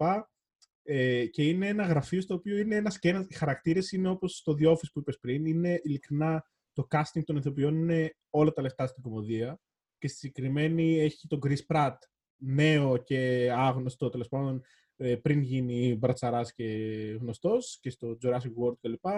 Ε, η τέτοια, η Audrey Plaza που είναι παίζουν, που είναι ζευγάρι με τον Chris Pratt. Μιλάμε, ε, έχει τα απίστευτα σκηνικά, είναι από, τους, από την ίδια ομάδα που έχει βγάλει το, ε, το The Office στο US, δηλαδή από τον Michael Schur και τον Greg Daniels και από το, αυτοί που έχουν βγάλει και τον Brooklyn Nine-Nine που είναι ο, πάλι ο, ο Michael Schur. Και τι να πω, απλά οι χαρακτήρες φτιάχνουν όλη τη σειρά, δηλαδή δεν χρειάζεται καν να έχεις ατάκες, γέλια, ε, πάντων, η αμηχανία των χαρακτήρων ή πόσο goofy είναι οι χαρακτήρες, είναι αυτό το, το κάνει όλο το, το επιχρυσών το, την κομμωδία και το κάνει την, comedy gold. Την είδες όλοι. Εννοείται. Ah, okay, Εννοείται και μάλιστα η τελευταία σεζόν είναι η πιο, είναι από τις πιο συγκινητικές έτσι, σε κομμωδίες που κλείνει η φάση και άμα δεις και τα making of είναι κάθονται και κλαίνε σε όλη την, ε, ε, σε, όλα τα γυρίσματα τέλος πάντων, γιατί είναι όντως comedy genius της Αμερικής και αυτό. Δεν το έχω δει, είναι μέσα στη watchlist μου και επειδή σε πιστεύω, πιστεύω είναι μέσα στις επόμενες τις οποίες θα δω. Και μετά λέτε, γιατί να μην κράζει, δεν έχει δει ο άνθρωπος το Parks and Recreation και μου λέει να πούμε για το How Your Mother, δηλαδή αν είναι δυνατόν. Ρε φύγε ρε από εδώ ρε bro. λοιπόν, εγώ νούμερο 3 έβαλα την μία και μοναδική, το ένα και μοναδικό Family Guy, ό,τι και να λες, ό,τι και να λες, η σεζόν όλες, γιατί εγώ τις έχω δει όλες και ακόμα και στη, oh. και στη 15η που είναι τώρα, είναι όλες εξαιρετικές. Πρακτικά αυτό που λες για τους χαρακτήρες διαφωνώ κάθετα, γιατί, γιατί αυτό που θέλει να πετύχει ε, η σειρά αυτή δεν είναι να βγάλει τους χαρακτήρες και να βγάλει ζουμί από τους ίδιους αυτούς, όσο το να ε, κράξει και να τα σχολιάσει και να ε, βγάλει χαβαλέ με βάση την επικαιρότητα και με βάση πράγματα που γίνονται και, και, και, αν δεν κάνω λάθος, παρότι δεν το έχω δει, είναι κάτι αντίστοιχο με, το, με αυτό που, κάνουν, που γίνεται στο Simpsons. Ε, τώρα, για το Family Guy, λατρεύω απίστευτα ε, την όλη δομή, δεν έχω δει κάτι αντίστοιχο και δεν μπορώ να πω ότι έχει πέσει καθόλου στα μάτια μου. Δηλαδή, έχω ακούσει και από άλλους να λένε ότι μετά τη δέκατη σεζόν έχει πέσει πάρα πολύ και δεν ξέρω και εγώ τι. Εγώ προσωπικά που συνεχίζω να το βλέπω κανονικά, θεωρώ ότι κάθε επεισόδιο μου δίνει κάτι και υπάρχουν και επεισόδια τα οποία έχω λυθεί, ας πούμε, και πέφτω κάτω τα γέλια. και, και με τον Πίτερ και με τον Γκρι, αλλά και εντάξει, προφανώς τον περισσότερο, τον περισσότερο αγαπημένος χαρακτήρας είναι ο Στούι. Ε, για μένα είναι ένας από τους λόγους που το έχω βάλει στο top 10 μου, είναι ότι παρότι έχει τραβήξει τόσο πολύ, δεν με έχει κουράσει καθόλου. Εντάξει, είναι και, είναι και γούστα αυτά προφανώς, αλλά. Όχι, όχι, καταλαβαίνω. Καθόλου. Δηλαδή θέλω να πω ότι είναι καλή κομμωδία. Επίσης είναι διαφορετική πολύ. Έχει να δώσει τέλος πάντων και έχει πλάκα. Ε, είναι αυτό που σου είπα. Με κούρασε ότι το έχουν πάει 15 σεζόν, ας πούμε, και έχουν ξεζουμίσει τους χαρακτήρες. Δηλαδή και σαν φαν, κάποια στιγμή θες να δεις και κάτι καινούριο στη σειρά που βλέπεις. Ενώ το, ε, το, το χιούμορ όντως ε, έχει να κάνει με επικαιρότητα κλπ. Το, αλλά ε, λίγο επαναλαμβάνεται το μοτίβο. Παρ' όλα αυτά, όχι, μου αρέσει πολύ και εμένα σαν σειρά. Και θα το έβαζα στη δεκάδα μου. Ε, δεν έχουμε δεκάδα όμως, έχουμε το Ναι, εντάξει. Και η δουλειά που έχει κάνει ο Σεφ Μακφάρλεν είναι απίστευτη. Δηλαδή το, το ταλέντο του τύπου, γιατί πρακτικά για όσους δεν το ξέρουν, μιλάμε για μία σειρά με δεκάδες χαρακτήρες που τουλάχιστον δέκα από αυτούς τους κάνει ο ίδιος άνθρωπος. Αυτό είναι φίλε, το έχω πάντα απορία. Δηλαδή, να σου πω κάτι, αυτός δουλειά δεν έχει. Δηλαδή, εγώ, πιστεύω, εγώ πιστεύω Ό,τι βγάζει αυτό σε μια μέρα το βγάζουμε εμείς όλοι μας στη ζωή. Ρε, τι είναι δουλειά δεν έχει. Όχι, όχι. Θέλω να πω άλλο πράγμα δεν μπορεί να κάνει. Δηλαδή δεν γίνεται. Σίγουρα έχει κάποιον άνθρωπο που τους κάνει τις φωνές του Πίτερ. Δεν μπορεί να, να γυρίζει ε, πόσα 20 επεισόδια κάθε σεζόν να κάνει το voice over για όλες αυτές τις φωνές. Θέλει πάρα πολύ χρόνο από αυτό το πράγμα. Θέλει πάρα πολύ χρόνο, πάρα πολύ δουλειά και πάρα πολύ ταλέντο. Γιατί πρακτικά δεν, δεν παρατηρείς καθόλου ότι είναι το ίδιο άτομο πίσω από αυτές. Δηλαδή, Α, καλά, ναι, ναι. άμα δεν το ξέρεις, άμα δεν το ξέρεις και το, να το δεις σε μια συνέντευξη, να κάνει τον Κέρμιν τον Βάτραχο, να κάνει τον, ε, τον Πίτερ, να κάνει τον Στιούι να απαντάει στον Πίτερ, μετά να κάνει τον Μπράιαν, μετά να κάνει τον Γκουάκμαϊρ, μετά να κάνει. Ναι, Το ε, μπαμπά το, της δή- τέτοιο. το δήμαρχο, τους πάντες, τον μπαμπά, ναι, τον Μπιούντερ Το Computer Smith, μπράβο. Ε, είναι, είναι πρακτικά το ταλέντο αυτού του ανθρώπου. Εγώ δεν ξέρω, προσωπικά δεν το έχω δει αλλού, γιατί τον έχω δει και σε συνεντεύξεις και τα λοιπά. Αυτό που λες, να κάνει αυτούς τους χαρακτήρες, δηλαδή δεν είναι ότι μόνο κόβει ράβει. Παίζει να το κάνει κάποια, κάποια ας πούμε, ε, κάποιες, κάποια μορφή αυτοσχεδιασμού κατά τη διάρκεια των, ε, των γυρισμάτων, αλλά και να το κάνει συνεχόμενα. Όχι ρε, αυτά είναι όλα γραμμένα. Αυτά Ναι, είναι- ναι. Ε, ήθελα να πω να το κάνει όλα συνεχόμενα, όχι να σταματάει για να ξεκινάει. Και αυτό το Ε. βλέπεις από τις live συνεντεύξεις. Ναι, ναι, ισχύει αυτό. Too much όμως. Δηλαδή, δεν ξέρω, εντάξει. Ε, το ταλέντο αυτού του ανθρώπου δεν μπορώ να, να το... Άρρωστο. Ναι, ναι, Άρρωστο. ναι. Ε, α- το- άμα το δεις στη συνέντευξη, ρε, αυτό, να δεις στη συνέντευξη να κάνει ε, το cool whip που λέει ο Stu και να το πατάει ο Brian. Ε, ε, είναι απίστευτο, τέλος πάντων, ναι. Όχι, όχι, respect, ναι. Ε, είναι η μόνη επιλογή που σου μέχρι στιγμής που συμφωνώ. Τι εννοείς, το community το έβαλα 5 και εσύ το βάλες 4. εντάξει, εντάξει, όχι, πάσο. Ε, ε, είναι hater. Μπορείτε όλοι να συμφωνήσετε ότι είναι hater. Πες Θέλω το λίγο να 2. βγάλω το, το δηλητήριό μου, ρε φίλε. Πες το για τις δηλητήριο επιλογές σου. τώρα, ρε κόμπρα, και άσε με μένα. Α, να πάμε στο νούμερο 2. Ε, τι, Είσαι έτοιμος; βλέπεσαι. Γιατί εγώ δεν είμαι για το δικό σου, δεν ξέρω. Τα έχεις βάλει. Περίμενα να πω. Φιλαράκι και office τα έχεις βάλει, σίγουρα. λοιπόν, λοιπόν ε, νούμερο 2, Πες εγώ το. έχω, έχω μια σειρά που δεν την ξέρουν πολύ και λέγεται Fraser. Και είναι η αγαπημένη μου σειρά. Ε, ε, την έχω δει νούμερο 2 όμως για άλλους λόγους. Ε, Fraser είναι η σειρά για έναν ραδιοφωνικό παραγωγό στην οποία βασίστηκε η ελληνική σειρά α, Πάτερ ημών. είναι το ίδιο story. Τραγικό. Ναι. Ε, και είναι ένας ραδιοφωνικός παραγωγός, ο οποίος είναι ραδιοφωνικός ψυχίατρος και στην Αμερική τη λένε ε, smartest comedy sitcom, ας πούμε, smartest sitcom, γιατί όντως είναι, δεν, δεν έχει ρε παιδί μου αυτά τα αστεία, τα... ε- είναι πολύ εκλεπτισμένο το χιούμορ. Παίζουν πάλι πολύ καλό cast, πολύ καλή ηθοποιοί. Ε, υπάρχει ένα love story το οποίο τραβάει για πολλές σεζόν. Γενικά είναι μια σειρά στην οποία τουλάχιστον εγώ περισσότερο ταυτίστηκα με τους χαρακτήρες οι οποίοι είναι ρε φίλε full flory και οι δύο, δηλαδή σε φάση geeky flory. Και είναι το 94, κράτησε 10 σεζόν 11, πάλι αυτό στο τελευταίο, προς το τέλος της σειρές, οι τελευταίες σεζόν δεν ήταν και τόσο καλές, αλλά το έχω δει τρεις φορές και είναι πραγματικά πολύ έξυπνη η κομμωδία και τη συνιστώ και έχει να κάνει και λίγο με την ανθρώπινη φύση και με την ψυχολογία και με την ψυχιατρία κλπ. Να σου πω, παίζει και με νεγάκι σε αυτό. Ε, όχι. η Μενεγάκη είναι η Jane Leaves, η οποία... Ε, Μας λες το πάτερ ημών να πούμε και το βάζεις και στο κάτσε, top η Μενεγάκη τι ρόλο έκανε στο... Όχι στο... Έκανε, έκανε Ναι. την ερωμένη, ας πούμε, ή τέλος πάντων το, το- τον καινούριο έρωτα του μπαμπά. Κώστα Καρά. Του Κώστα Καρά, ναι. Ναι. Κώστα Καρά. Ε, δεν ήταν όμως και στο ραδιο... Νομίζω ότι ήταν παραγωγός. Δηλαδή το... Ήτανε συμπαραγω- ε, ήταν συμπαραγωγή με, με Μπράβο, αυτό, ναι, είναι που το, το Αλλά είχα τα- ξεχάσει. Τα είχαν φτιάξει κιόλας. Ε, ναι, αλλά δεν έκανα. Ενώ όχι. Στην, ε, στην ελληνική σειρά υπήρχε και η Τζέσι Παπουτσί που τα γειτόνισα, ενώ στην, ε, στο Φρέζι δεν υπήρχε προφανώς. Η Τζέσι Παπουτσί.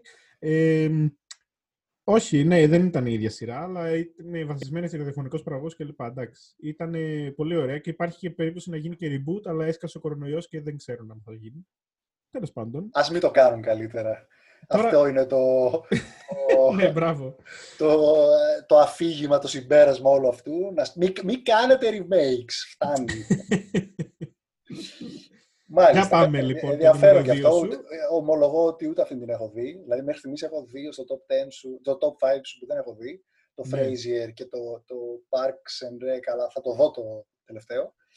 Λοιπόν, για μένα το νούμερο 2, όσο και αν σε στεναχωρεί γιατί ήθελες να το πεις εσύ πρώτος, είναι το The Office. Ξέρεις τι με στεναχωρεί, ότι έχεις βάλει πρώτα τα φιλαράκια, σίγουρα, και δεύτερο δύο. Δεν θέλω Έχω- σποιλάρω, αλλά... Για όλα έχω μια επιχειρηματολογία, φίλε μου. Για Εγώ πες δεν μου. το πάω έτσι random. λοιπόν, ο μόνος λόγος που έβαλα στο 2 το The Office είναι οι τελευταίες δύο σεζόν. Επειδή το πιάσαμε λίγο Μμμ. στην αρχή, Το δέχομαι.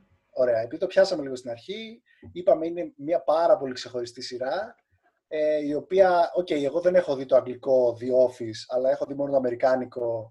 Λατρεύω όλους τους χαρακτήρες από τον Καρέλ πρώτο και καλύτερο μέχρι τι να σας πω, μέχρι και τον τελευταίο, ας πούμε, μέχρι και τον Creed, ο οποίος ήταν το... το Ποιος τελευταίο, ο Creed, είναι, ο Creed είναι για μένα δεύτερος καλύτερος χαρακτήρας στη σειρά, ξέρω μετά τον Εντάξει, δεύτερος. Μετά, φίλε, όχι. Είναι, ο Σρούτ είναι ο δεύτερος καλύτερος. Ναι, ναι, ο Σρούτ είναι ο αναμενόμενο, αλλά ο Κρυντ, αυτές οι ατάξεις που του έχουν δώσει είναι ναι. ειλικρινά. Δεν, δεν, δεν υπάρχει αντίστοιχος χαρακτήρας πουθενά, ρε φίλε. Τέλος πάντων, ναι, είναι, είναι, είναι ο άκυρος, ο τελείως εκτός κλίματο, ναι. ο οποίος πρακτικά ε, ενώ εκεί, εκεί, που όλα είναι τριαλαλά, τριαλαλό, καθημερινή σειρά κτλ. Αυτός λέει, Όχι, σήμερα όντως έκανε ένα φόνο. Και τα λέει σοβαρά, δηλαδή είναι τελείως εκτός κλίματος και αυτό τον κάνει ακόμα καλύτερο, ας πούμε, σαν χαρακτήρα. Αλλά όλοι, όλοι δεν υπάρχει. Ο Κέβιν, όλοι είναι ένας και ένας. Εντάξει, προφανώς η τρέλα και η, η, η όλη διαδικασία με, τις, με τα pranks μεταξύ του Jim και του Dwight ναι, είναι ναι, το ζουμί ναι, της σειράς, ναι. όπου και αυτό θα στο ρωτήσω όταν πεις το, το νούμερο ένα σου. Για μένα η καλύτερη, το καλύτερο prank του Jim στο Dwight ήταν όταν του είχε τυλίξει όλο το γραφείο και τα πάντα με, με περιτύλιγμα δώρων όπου λέει, όπου πάει ο Ντουάιτ και λέει αν μπορώ να γδάρω ένα, ένα γελάδι σε πέντε λεπτά είμαι σίγουρος ότι μπορώ να βγω από εδώ σε ένα λεπτό, ξέρω εγώ, και πάει να κάτσει. Και είναι, δεν έχει τίποτα μέσα. Είναι κουτιά, είναι άδεια κουτιά και πέφτει. δηλαδή, το έχω δει αυτή τη, αυτή, αυτή τη σκηνή και, και πρόσφατα που το έβλεπα, το, ε, το είδα στο repeat τουλάχιστον 10 φορές, ας πούμε, και γελούσα και τις 10. Είναι, είναι πολύ καλογυρισμένη και αυτή η σκηνή. Ε, για prank του... Ε, λοιπόν, ας πούμε, ας πούμε λοιπόν στον κόσμο το The Office λίγο, γιατί αφού το ανέφερες, ε, prank του Jim σε, σε Dwight, εγώ θα έβαζα το ότι δίνεται Dwight. Α, εντάξει, ναι. Το ότι δίνεται Dwight και μιλάει σαν Dwight και λέει Bears, Beats, Battlestar Galactica. Λέει ε, Bears, Beat, Beats. ναι, Bears, Beats, Beats. That is not true. Μετά που πάει... Ε... Και, κάνει μια στο τέλος, ε, λέει, ο, λέει κάτι ο Dwight για να απαντήσει και γυρνάει ο Τζιν και λέει Michael! Michael! Oh, very funny!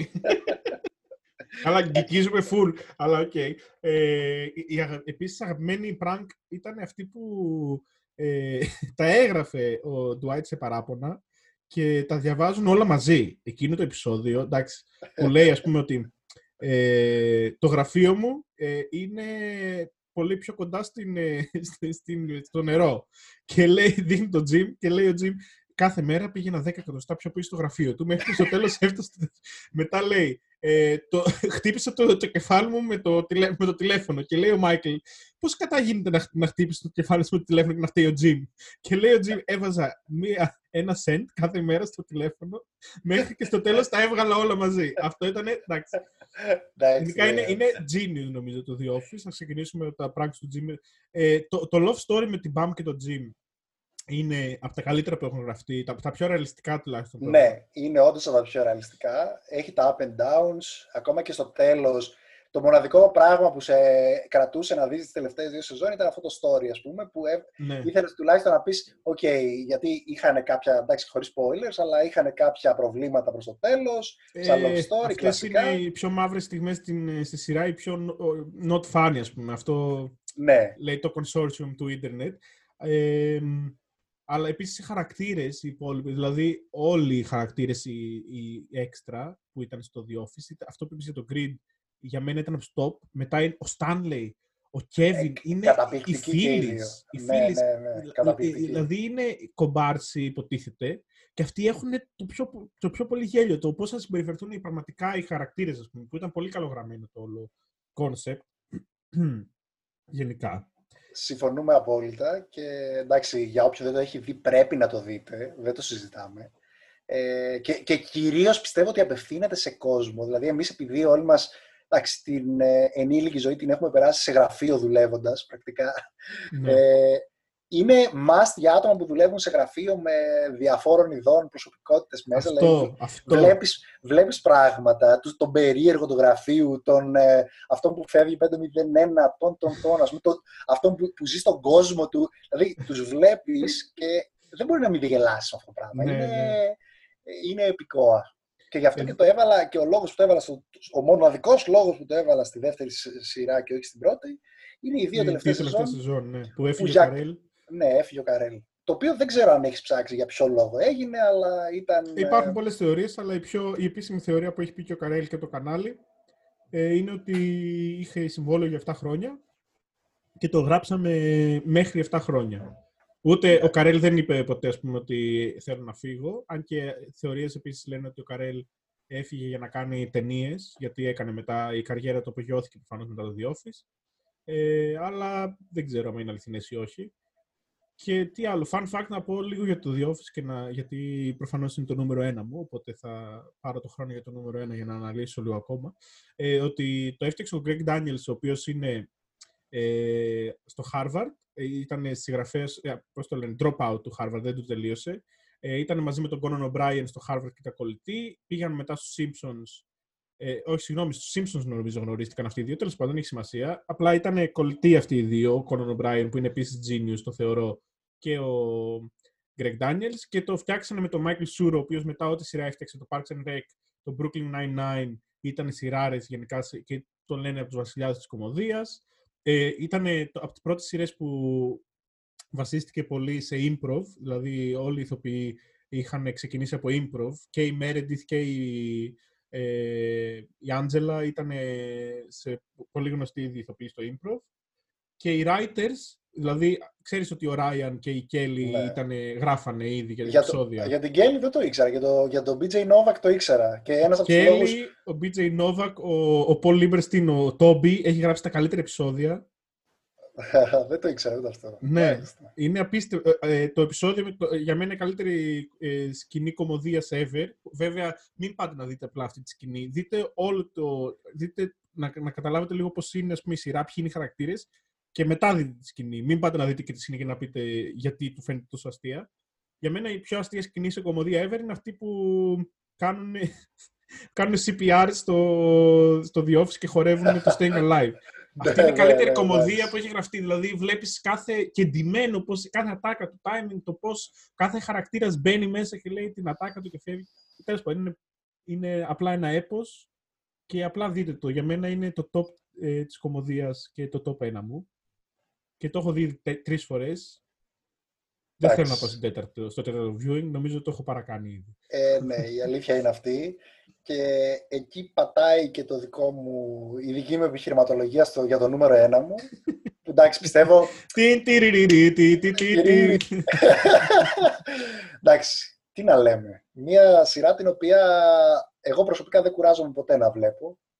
Ε, και α, ξεκίνησα αργά να τη βλέπω. Η αλήθεια είναι ότι και εγώ έκραζα στην αρχή.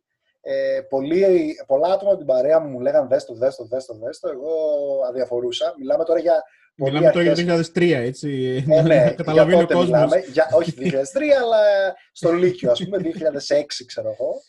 Ξεκίνησα κάποια στιγμή να τη βλέπω. Ε, έφαγα τρελό σκάλωμα με τους χαρακτήρες και συγκεκριμένα Τσάντλερ και Τζόι, αλλά ο Τσάντλερ είναι το νούμερο ένα μου και ο Τζόι και ο Ρος τους λατρεύω επίσης και τις γυναίκες φυσικά. Όλοι σαν χαρακτήρες είναι πολύ ξεχωριστοί, σου προσφέρουν κάθε επεισόδιο σε κάθε επεισόδιο θα γελάσεις. Δηλαδή, κάθε επεισόδιο έχει αστείες ατάκες. Προφανώς, άμα κάτσεις να το δεις ε, με, το, με τον οπτικό φακό του 2020, θα δεις πολλά ψεγάδια. Δεν το συζητάμε. Ναι. Αλλά αν το κρίνεις με αυτό, ε, μετά προφανώς.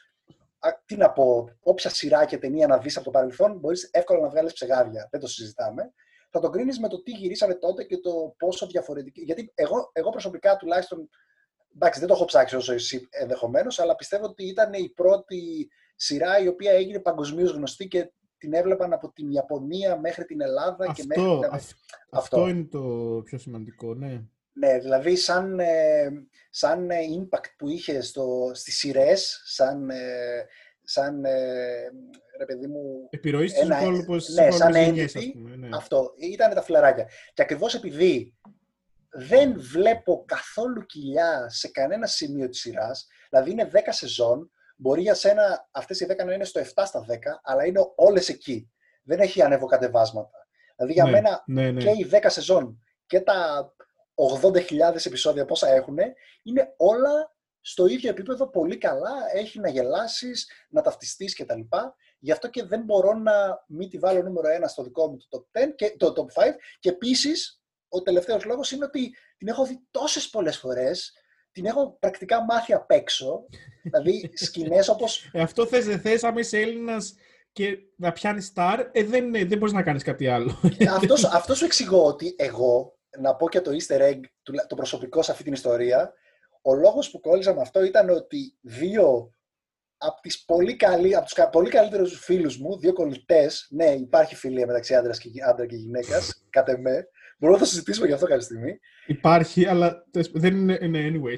Ναι, κάθισαν για τα γενέθλιά μου, τα 17 γενέθλιά μου, πήραν, νοικιάσανε όλα τα DVD από το τότε ε, ξέρω εγώ, δισκάδικο που είχαμε στη γειτονιά, τα γράψανε, εντάξει παράνομο, μην μας καταγγείλετε, και μου τα φέρανε σαν δώρο, είναι 100 DVDs, ξέρω εγώ, μια τεράστια ah, okay. δισκοθήκη και έχω όλα τα, πρακτικά έχω όλα τα επεισόδια γραμμένα σε DVDs, τα είδα, κάτσα ένα ας πούμε, καλοκαίρι, αφιέρωσα και τα είδα πρώτη φορά ever όλα αυτά και όλο αυτό με, με κόλλησε άπειρα στη σειρά και δεν μπορούσα παρά να την έχω ακόμα στο top 1 μου, ρε, δεν μπορώ να, να πω κάτι Εσύ νομίζω ότι και 60 χρονών να φτάσεις και να δεις άλλες 60 σειρές, μία σειρά το χρόνο σου βάζουν να βλέπεις, ε, Εύκολα. Δεν θα βάλεις πάλι το, τα, τα φιλαράκια, δεν θα βγουν ποτέ από την ε, τέτοια, γιατί έχεις, ε, έχεις συναισθήματα για τα φιλαράκια. Μπορεί, έχεις... μπορεί, μπορεί, μπορεί. Δεν, ε, δεν αποκλείεται. Ξέρεις, ε, αυτό που έλεγα πριν για τα φιλαράκια είναι ότι πλέον ναι, ότι έχουν λίγα ψεγάδια στα σειρά και πλέον εγώ τα βλέπω με το πρίσμα ότι στα 18 μου γελούσα πολύ. Πλέον τα βλέπω πολύ επιθετικά. Είναι, άμα κάτσεις να το σκεφτείς, πολλά επεισόδια είναι λίγο σεξιστικά. Δηλαδή, τα φύλλα, ότι οι γυναίκες πρέπει να κάνουν αυτό. Οι άντρες πρέπει να κάνουν αυτό. Ότι συνήθως οι άντρες, ξέρω εγώ, ε, όταν μιλάνε μετά το πρώτο ραντεβού, οι άντρες τρώνε πίτσα, ενώ οι γυναίκες είναι σε φάση Αχ, τι ωραία που τα λες. Και πότε σε Είχαμε 90s. Ναι, ναι. Οπότε ξέχνα Ναι, εντάξει, αλλά δεν μπορείς να μην τα δεις με αυτό το μάτι. Ε, εγώ, εγώ έτσι τα βλέπω. Αλλιώς δεν γίνεται. Ε, πρέπει λίγο να. Επίσης, ναι, ότι αυτό με τις 10 σεζόν στο δίνω, όντως. Ήταν 10 σεζόν που δεν υπήρχε κοιλιά. Το story επίσης ήταν ωραίο, δηλαδή. Ε, δεν, κυλούσε ομαλά, δεν ήταν ότι τραβούσαν τους χαρακτήρες, ας πούμε, τους ξεζουμίζαν. ίσως λίγο η σχέση του Τζο με, με τη Ρέιτσελ, αλλά ok. Okay. Ε, να το πεις λίγο ξεζούμισμα. Κατά τα άλλα, ναι. ναι, είναι κλασική. Και αυτό που ήθελα να πω για, αυτές, για αυτή την κομμωδία είναι ότι έφερε την κομμωδία στο mainstream ε, ναι. έκανε την κομμωδία mainstream. Δηλαδή, και αυτό ποτέ δεν θα, ιστορικά ποτέ δεν θα το πάρει καμία σειρά από τα φιλαράκια και από οποιαδήποτε αντίστοιχη σειρά, γιατί όταν κάνεις κάτι mainstream, είτε για κάποιους δεν το κάνεις καλά, είτε για κάποιους το κάνεις καλά και παρόλα αυτά τυχαίνει στο χρονικό σημείο να βρεθείς και να κάνεις τα σωστά, τις σωστές κινήσεις και να είσαι το mainstream εκείνης της περίοδου εκφραστής, ο mainstream εκφραστής ε, της κομμωδίας, για παράδειγμα, τότε σημαίνει ότι εσύ ιστορικά θα είσαι αυτός ο οποίος το έκανε το 90, ξέρω εγώ. Αυτό ακριβώς. Και άμα Αντίστοιχα, ναι. Πέρα από το How I Met Your Mother υπάρχουν πάρα πολλές αντίστοιχες, δηλαδή το Big Bang Theory και όλα αυτά που λέγαμε. Όχι, όχι. Ναι. Ε, ε, που, τα, οποία, τα οποία είναι πρακτικά ε, παρέες, οι οποίες ζουν μαζί είτε απέναντι ή οτιδήποτε. Δηλαδή όλα έχουν σαν αρχή, σαν mainstream αρχή, τα φιλαράκια. Ναι, ναι τα φιλαράκια είχαν τη μεγαλύτερη απήχηση. Γιατί παρόλα αυτά, αυτό που θέλω να πω, για, για να κάνουμε και λίγο special mentions, το Seinfeld είναι αυτό που έκανε ακριβώς το ίδιο, που είναι μια παρέα και ξεκίνησε το 90 και τελείωσε το 2000, με, χωρίς σενάριο συγκεκριμένο, ήταν ε, αστεία σκηνικά, ήταν πολύ καλογραμμένο. Εντάξει, Larry David και Seinfeld ήταν, γράφαν τα επεισόδια και είναι, είναι από τους καλύτερους κομικούς που έχουν περάσει ποτέ και συγγραφείς. Και εκείνη το ξεκίνησε όλο, αλλά δεν ήταν τόσο mainstream στον κόσμο. Γιατί τα φιλαράκια νομίζω ότι ήταν. Και το γράψιμο ήταν πιο mainstream. Δηλαδή στο Seinfeld ήταν πιο έξυπνο, λίγο πιο κοντά στην αμερικάνικη κουλτούρα. Ενώ το, τα φιλαράκια κάποιες, το κάνουν λίγο dumb down, πώς να το πω, να το πω, μα, ήταν, ήταν λίγο, παγκόσμια σειρά. Να το καταλάβει και, και κάποιος ρε παιδί μου που δεν να έχει το δει, ιδέα ναι, να το δει το, γυμνασι, το γυμνασιόπεδο, να το δει Ακριβώς. και ο 50χρονος. Και ναι. αυτό το κάνανε καλά. Δεν, ε, πρέπει να του δώσουμε respect σε αυτό ότι γράφτηκε αυτό το mainstream. Εμένα προσωπικά δεν είναι του γούστου μου, από την άποψη ότι αυτό το mainstream προτιμώ μια σειρά που να είναι περισσότερο στα μέτρα μου. Δηλαδή όπως το Parks and Rec που είναι καμένο χιούμορ και δεν είναι mainstream και δεν το βλέπει όποιο, ε, όλος ο κόσμος, ας πουμε είναι πιο κοντά στα μέτρα μου, ναι. Αυτό, γι' αυτό το έβαλα τα φιλαράκια 5 που αναγνωρίζουν δηλαδή την αξία του, αλλά ok. Okay. Άρα, αν ε, ήταν να διαλέξουμε μία σειρά με βάση τη βαθμολόγηση τη συνολική, ναι. βγαίνει το The Office. Ναι. Το The Office Εντάξει. US. Παιδιά, να Ακριβώς. πούμε το US να το λέμε πάντα, γιατί μην πάτε και δείτε το UK κατά λάθος και μπείτε μας σε αυτή τη κράζετε, μαύρη ε. τρύπα, γιατί ναι, είναι τρεις σεζόν. Το είδα το The Office στο UK και είναι εντάξει, κλασικό British humor, αλλά δεν είναι το, το γράφανε μόνο ο, ο, Τζερβέ, με- ο Ζερβέ με τον ε, Ricky Merchant, με τον ε, Stephen Merchant και δεν είναι ρε παιδί μου το ίδιο καλογραμμένο με το The Office. Το The Office είχε 30 writers οι οποίοι αλλάζανε σε κάθε σεζόν, αλλά οι χαρακτήρες είναι πιο καλοδουλεμένοι και πιο, δεν ξέρω, πιο... Τα σκηνικά τα οποία γίνονται είναι απλά πολύ πιο γαμάτα. Ε, ήθελα να κάνω special mention, μπορώ ή έχεις κάτι άλλο να πεις; Ρίχτω, όχι, ρίχτω. Ναι, ε, ότι θέλω να πω ότι ε, αναγνωρίζουμε την αξία των κάποιων άλλων σειρών που είναι πολύ καλές. Για παράδειγμα, το Seinfeld το είπα ήδη, πολλές φορές το ανέφερα. Φτάνει. Λέ- ναι. Ε, εντάξει, δεν είναι πιο κοντά σε εμάς που είμαστε Έλληνες και έχουμε μεγαλώσει με άλλη κουλτούρα. Στην, οι Αμερικάνοι θα το βάζαν σίγουρα top, top 3. Top 3. Ε, για, τώρα, τωρινή που έχει 2-3 χρόνια που κυκλοφόρησε είναι το Fleabag, το οποίο έχει πάρει 35.000 Emmys η, αυτή η Phoebe Waller-Bridge, η οποία είναι genius και είναι πάρα πολύ καλογραμμένο και πολύ έξυπνο. Ε, και δείτε το επίσης. Απλά δεν έχει τελειώσει ακόμα, οπότε δεν ξέρουμε ακόμα αν αξίζει να το βάλουμε στο top 5 ή όχι. Μπορεί και αυτό να, να, το, να το πεθάνει τελείως. Αλλά είναι καινούριο στυλ κομμωδίας. Πολύ έξυπνο, πολύ καινούριο, πολύ φρέσκο. Και ήθελα να το κάνω mention. Και μετά το Bojack Horseman που είναι επίσης πολύ έξυπνη κομμωδία. Ε, είναι, είναι πολύ καλογραμμένη, αλλά πάλι δεν ταιριάζει στο, σε αυτό που θέλουμε σήμερα να πούμε περισσότερο, που είναι το, τα Friends στυλ sitcom, τα, μια παρέα που κάνει τέτοιο. Το Bojack Horseman είναι πιο έξυπνο, πιο εκλεπτισμένο χιούμορ και λίγο πιο... Δεν είναι sitcom, θα έλεγα. Ε, Εντάξει, και σίγουρα μην ξεχάσουμε να αναφέρουμε και το απόλυτο διαμάντι, το οποίο βέβαια πολλούς δεν τους άρεσε, πολλούς όχι, το Joy. Ε, Απλά ε, συνέβομαι. ε, Αλλά θα το κόψω αυτό, θα άξιζε- βάλω, θα βάλω άξιζε, άξιζε και να δω τη φάτσα του όταν το ανέφερα. Γι' αυτό το είπα, όχι δεν είναι καλό, μην το δείτε. Χριστέ μου. Εντάξει, και μετά έχει και άλλες πολλές που είναι το, το VIP, το 30 Rock, οι οποίες είναι πολύ καλές σειρές, το Rick and Morty που αγαπάει πολλοί κόσμος επίσης. Νομίζω τα, είπαμε, τα αναφέραμε όλα, αλλά εντάξει, τα top 5 μας είπαμε να πούμε. Και νομίζω ότι ήρθε η ώρα για να πούμε την ελληνική αγαπημένη μας ε, κομική σειρά, Ε, φίλε. ναι, φίλε 5 συν 1. Αντώνη. 5 συν 1. 5 συν 1. Λοιπόν, θα πω εγώ Είμαστε το πρώτος. BuzzFeed, είμαστε. Έτσι, 12 κανονικά. συν 1 τρόποι για να, για να Πατήστε περάσετε την τώρα. καραντίνα. Θα πω εγώ πρώτος, γιατί από ελληνικές σειρές οφείλω να ομολογήσω Δεν ξέρω αν θα ότι συμφωνήσουμε εκεί. Γιατί δεν θα είναι μία. συμφωνήσουμε. δεν θα Όχι. συμφωνήσουμε. Για όχι, πες. όχι, όχι. Ε, και οφείλω να ομολογήσω πριν πω ότι Ναι. δεν είμαι φαν των ελληνικών κομικών σειρών. Παρότι μου άρε- έχω δει αρκετές, δεν μπορώ να πω ότι βάζω καμία ας πούμε, σε πάρα πολύ ψηλό επίπεδο. Παρότι ε, συγκριτικά με το τι έχει βγει από άλλου είδους σειρές στην Ελλάδα, οι μοναδικές που αξίζουν να δεις είναι κομικές ελληνικές Mm. σειρές. Δηλαδή δεν υπάρχουν δραματικές σειρές που αξίζει να δεις. Έχουν δηλαδή βγει πολλές σειρές που αξίζει να δεις. Παρ' όλα αυτά, αν έπρεπε να διαλέξω μία, η οποία είναι ξεχωριστή και η- την οποία τη βλέπω ευχάριστα και μπορώ να δω και κάποια κλιπάκια στο ίντερνετ κτλ. Είναι το Σ' αγαπώ, μ' αγαπάς. Α, Το οποίο είναι ένα πολύ ιδιαίτερο, ένα, πο- ένα πολύ ιδιαίτερο στυλ σειράς που δεν έχουμε συνηθίσει στην Ελλάδα ε, με τη Δήμητρα Παπαδοπούλου και τον Θοδωρή Αθερίδη. Πάρα πολύ έξυπνο χιούμορ. Βέβαια, προφανώς επικεντρώνεται πολύ στη ζωή ενός ζευγαριού και στα παρατράγουδα και στα διάφορα που γίνονται γύρω από αυτή. Αλλά παρόλα αυτά είναι, είναι ιδιαίτερη, έχει αυτό το στυλ το πεντάλεπτα clips και πέφτει το «Σ' αγαπώ, μ' αγαπάς» το, το, καλά, το- περιγράφεις το σ' αγαπώ, μ' αγαπάς τον κόσμο, λες και δεν Ναι, το ξέρουν όντως. να παίξω όλοι. Όντως. Οπότε ε, μπορώ να πω ότι αν έπρεπε μία σειρά να διαλέξω σαν το top 1 μου, θα ήταν το «Σ' αγαπώ, μ' αγαπάς».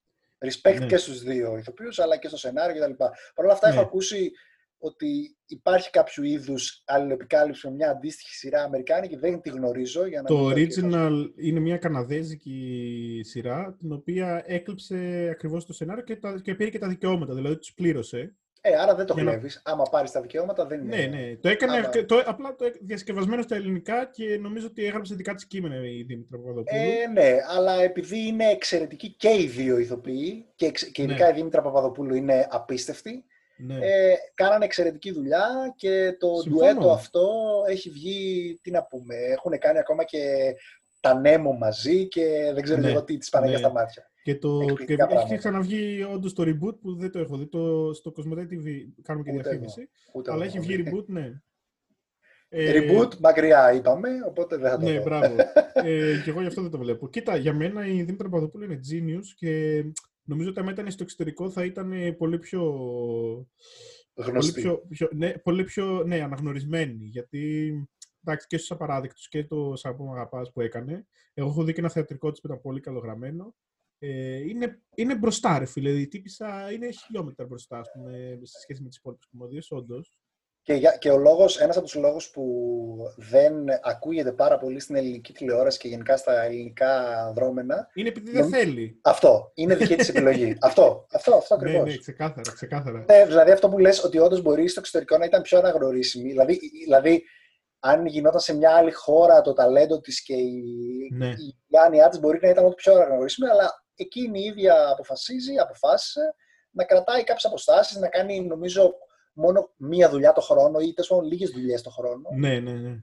για να μην φύρεται. Και ίσως είναι και μια καλή επιλογή αυτό. Έχω κρατήσει μια τακάρα που έχει πει η Δήμητρα Παπαδοπούλου στον Θεοδωράκη, τον, ε, τον πρώην, σκη- πρώην δημοσιογράφο πολιτικό και πρώην πολιτικό, πλέον δεν ξέρω τι επαγγέλλεται, αλλά το έχει πει και, το, και πραγματικά με εκφράζει πάρα πολύ ότι λέει «Σ- δεν μπορώ λέει, να μείνω 10 δευτερόλεπτα σοβαρή. Δεν μπορώ να είμαι σε ένα χώρο και να είμαστε 10 δευτερόλεπτα και να μιλάμε σοβαρά. Και λέει, και, τη- και την κοιτάει ο Θεοδωράκης με εκείνο το κλασικό το ψαγμένο το βλέμμα, το... «Μμ». Και λέει, μόνο που βλέπω τη μάπα σου να με κοιτάς έτσι αυτή τη στιγμή, λέει γελάω, δεν μπορώ, είσαι αστείος, γελίος. Δεν το είχα ακούσει, αλλά επικό. Και με εκφράζει και εμένα. Ρε φίλε, είναι, είναι χιλιόμετρα, έτσι φωτός μπροστά.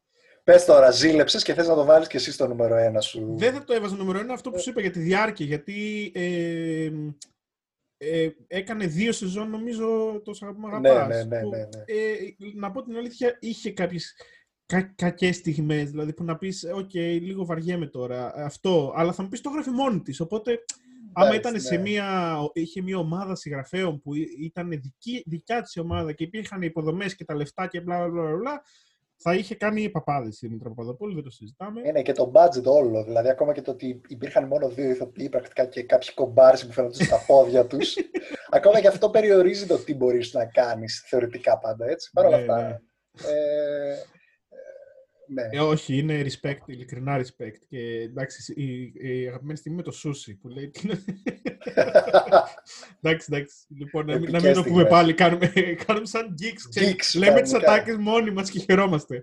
Ε, Για δώσε και τη δικιά σου. ναι, η Την δικιά ελληνική. μου, ε, νομίζω μία ξεχωρίζω πάντα σε ελληνική και είναι οι δύο ξένοι.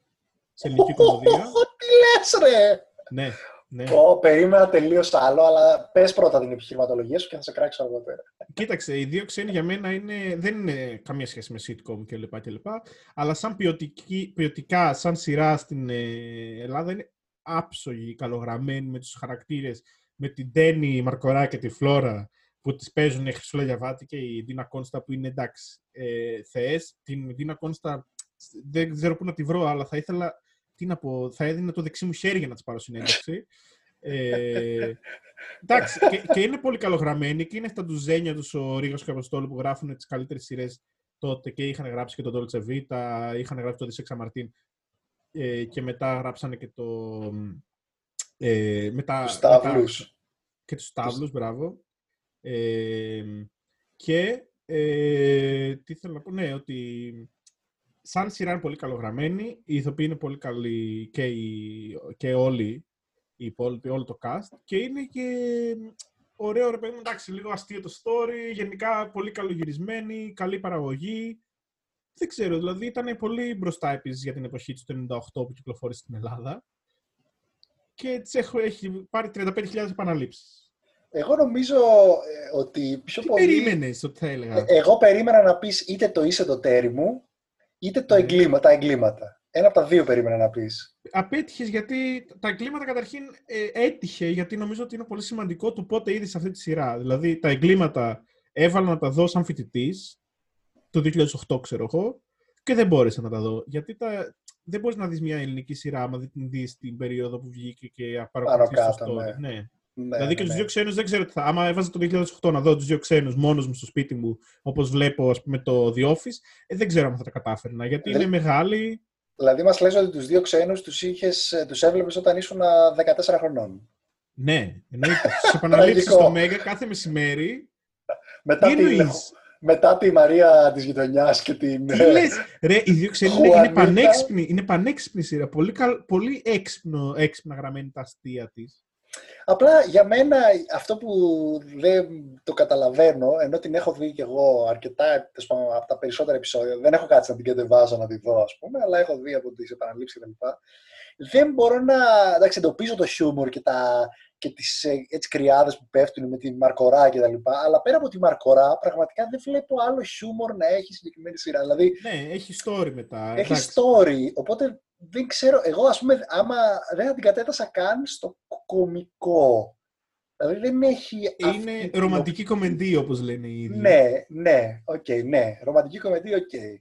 Γι' αυτό και ε, πίστευα ότι θα πεις κάτι άλλο, αλλά εντάξει, σεβαστές οι- όλες οι απόψεις. Εγώ... Αυτό, ότι τα, τα εγκλήματα, αυτό, το- πιστεύω ότι θα μ' άρεσαν άμα τα είχα δει εκείνη την περίοδο, αλλά δεν κατάφερα ποτέ να τα δω, ειλικρινά. Δηλαδή Ναι. δεν, δεν ξέρω τι, η ρόλη. Ας πούμε, ο Χαραλαμπόπουλος, ο Τζόνι, δεν, δεν, δεν κατάλαβα ποτέ τι ρόλο βαράει ας πούμε, εκεί μέσα, γιατί παίζει τη δεύτερη σεζόν και δεν τον, δεν τον έχω δει καθόλου. Ε, Ε, ναι, αλλά και- μπορεί να τα έβαζα. Επίσης, ε, το εις του τέρμου το έχω δει και μου αρέσει πάρα πολύ. Ίσως το έβαζα στην top 5, αλλά όχι το... Δηλαδή, ναι, σε αγαπώ, με αγαπάς, νομίζω ότι θα έδινα παραπάνω πόντους. Το εις του τέρμου είναι καλογραμμένο επίσης, αλλά δεν είναι τόσο επίσης τόσο καλό όσο οι δύο ξέρουν. Να το πεις νούμερο ένα. Μάλιστα. Ενδιαφέρουσες επιλογές νομίζω. Ναι, νομίζω ότι θα μας κράξουν οι φαν μας πάρα πολύ για, αυτά τα, για αυτές τις επιλογές, αλλά... αυτές είναι. Bring it on Ναι, τι και να κάνουμε. γράψτε και εσείς το κάνουμε. δικό σας ε, top 5 plus 1. Να δούμε τι, τι φθουράτε ρε κουβάλες. ε, λοιπόν, αυτά δεν είναι. Έχουμε κάτι άλλο να πούμε από σειρές; Όχι. Αυτά τα είπαμε όλα. Δείτε, είναι καλή, καλός τρόπος να περνάτε κάποιες από τις ώρες σας. Εντάξει, μην το παρακέτε, γιατί η ζωή είναι έξω, ελπίζουμε. αλλά... Ε, Ακόμα όχι, κάτσε. Στη στιγμή που Ακόμα κυκλοφορεί αυτό το podcast που είναι ε, Απρίλιος του 2020, δεν Μάιος, είναι η- η καλό ζωή μήνα. έξω. Α, ναι, ναι. Εντάξει, το κάνουμε πρωτομαγιά, παιδιά. Αποκαλύπτουμε την πραγματική ημερομηνία. του podcast. πίσω από όλα αυτά. Ενδιαφέρον λοιπόν το συγκεκριμένο αφιέρωμα. Θα μπορούσαμε να το κάνουμε και για κάτι άλλο. Προτείνετε μας τι θα Νομίζω θέλετε ότι να το μόνο σχολιάσουμε. πράγμα που, μπορούμε να, που έχουμε δει και οι δύο και όντως μπορούμε να κάνουμε αφιέρωμα είναι οι κομμωδίες και τίποτα άλλο. ξέρεις. Σε όλο το Υπερβολικός, υπόλοιπο είμαστε ανίδεοι. δεκτών. Αυτό ήταν λοιπόν το podcast μας. Είμαστε Ε, οι Σάπιοι. Είμαστε οι Σάπιοι. Ε, μπορείτε να μας βρείτε. Να το κάνουμε να αλλάξει σήμερα. Μπορείτε να μας βρείτε στο Facebook, στη σελίδα Σαπίλα με ελληνικούς χαρακτήρες. Στο Instagram στους Σαπίλαρους. Στο Play Store και πλέον όχι στο App Store, γιατί... στη- Είναι πολλά τα είχαμε- λεφτά. ναι, είχα, ε, πρέπει να πληρώνουμε και δεν τα... Ε, στην, ε, στο Play Store πρέπει, μπορείτε να μας βρείτε στην εφαρμογή Σαπίλα με αγγλικούς χαρακτήρες αυτή τη φορά και να ανεβάσετε το δικό σας meme που θεωρείτε αστείο. Και μην ξεχνάτε να συμμετέχετε και στο Σαπίλο Discord, το οποίο είναι το, commu- το community πίσω από το Σαπίλο App, με πολύ τρέλα και χαρά από διάφορους και διάφορες Μμ. εξαιρετικές παρουσίες. Ας μην αναφέρουμε ονόματα καλύτερα και ας το, ας το, αφήσουμε, ας το αφήσουμε εδώ. Από μας, γεια σας! Άντε, γεια!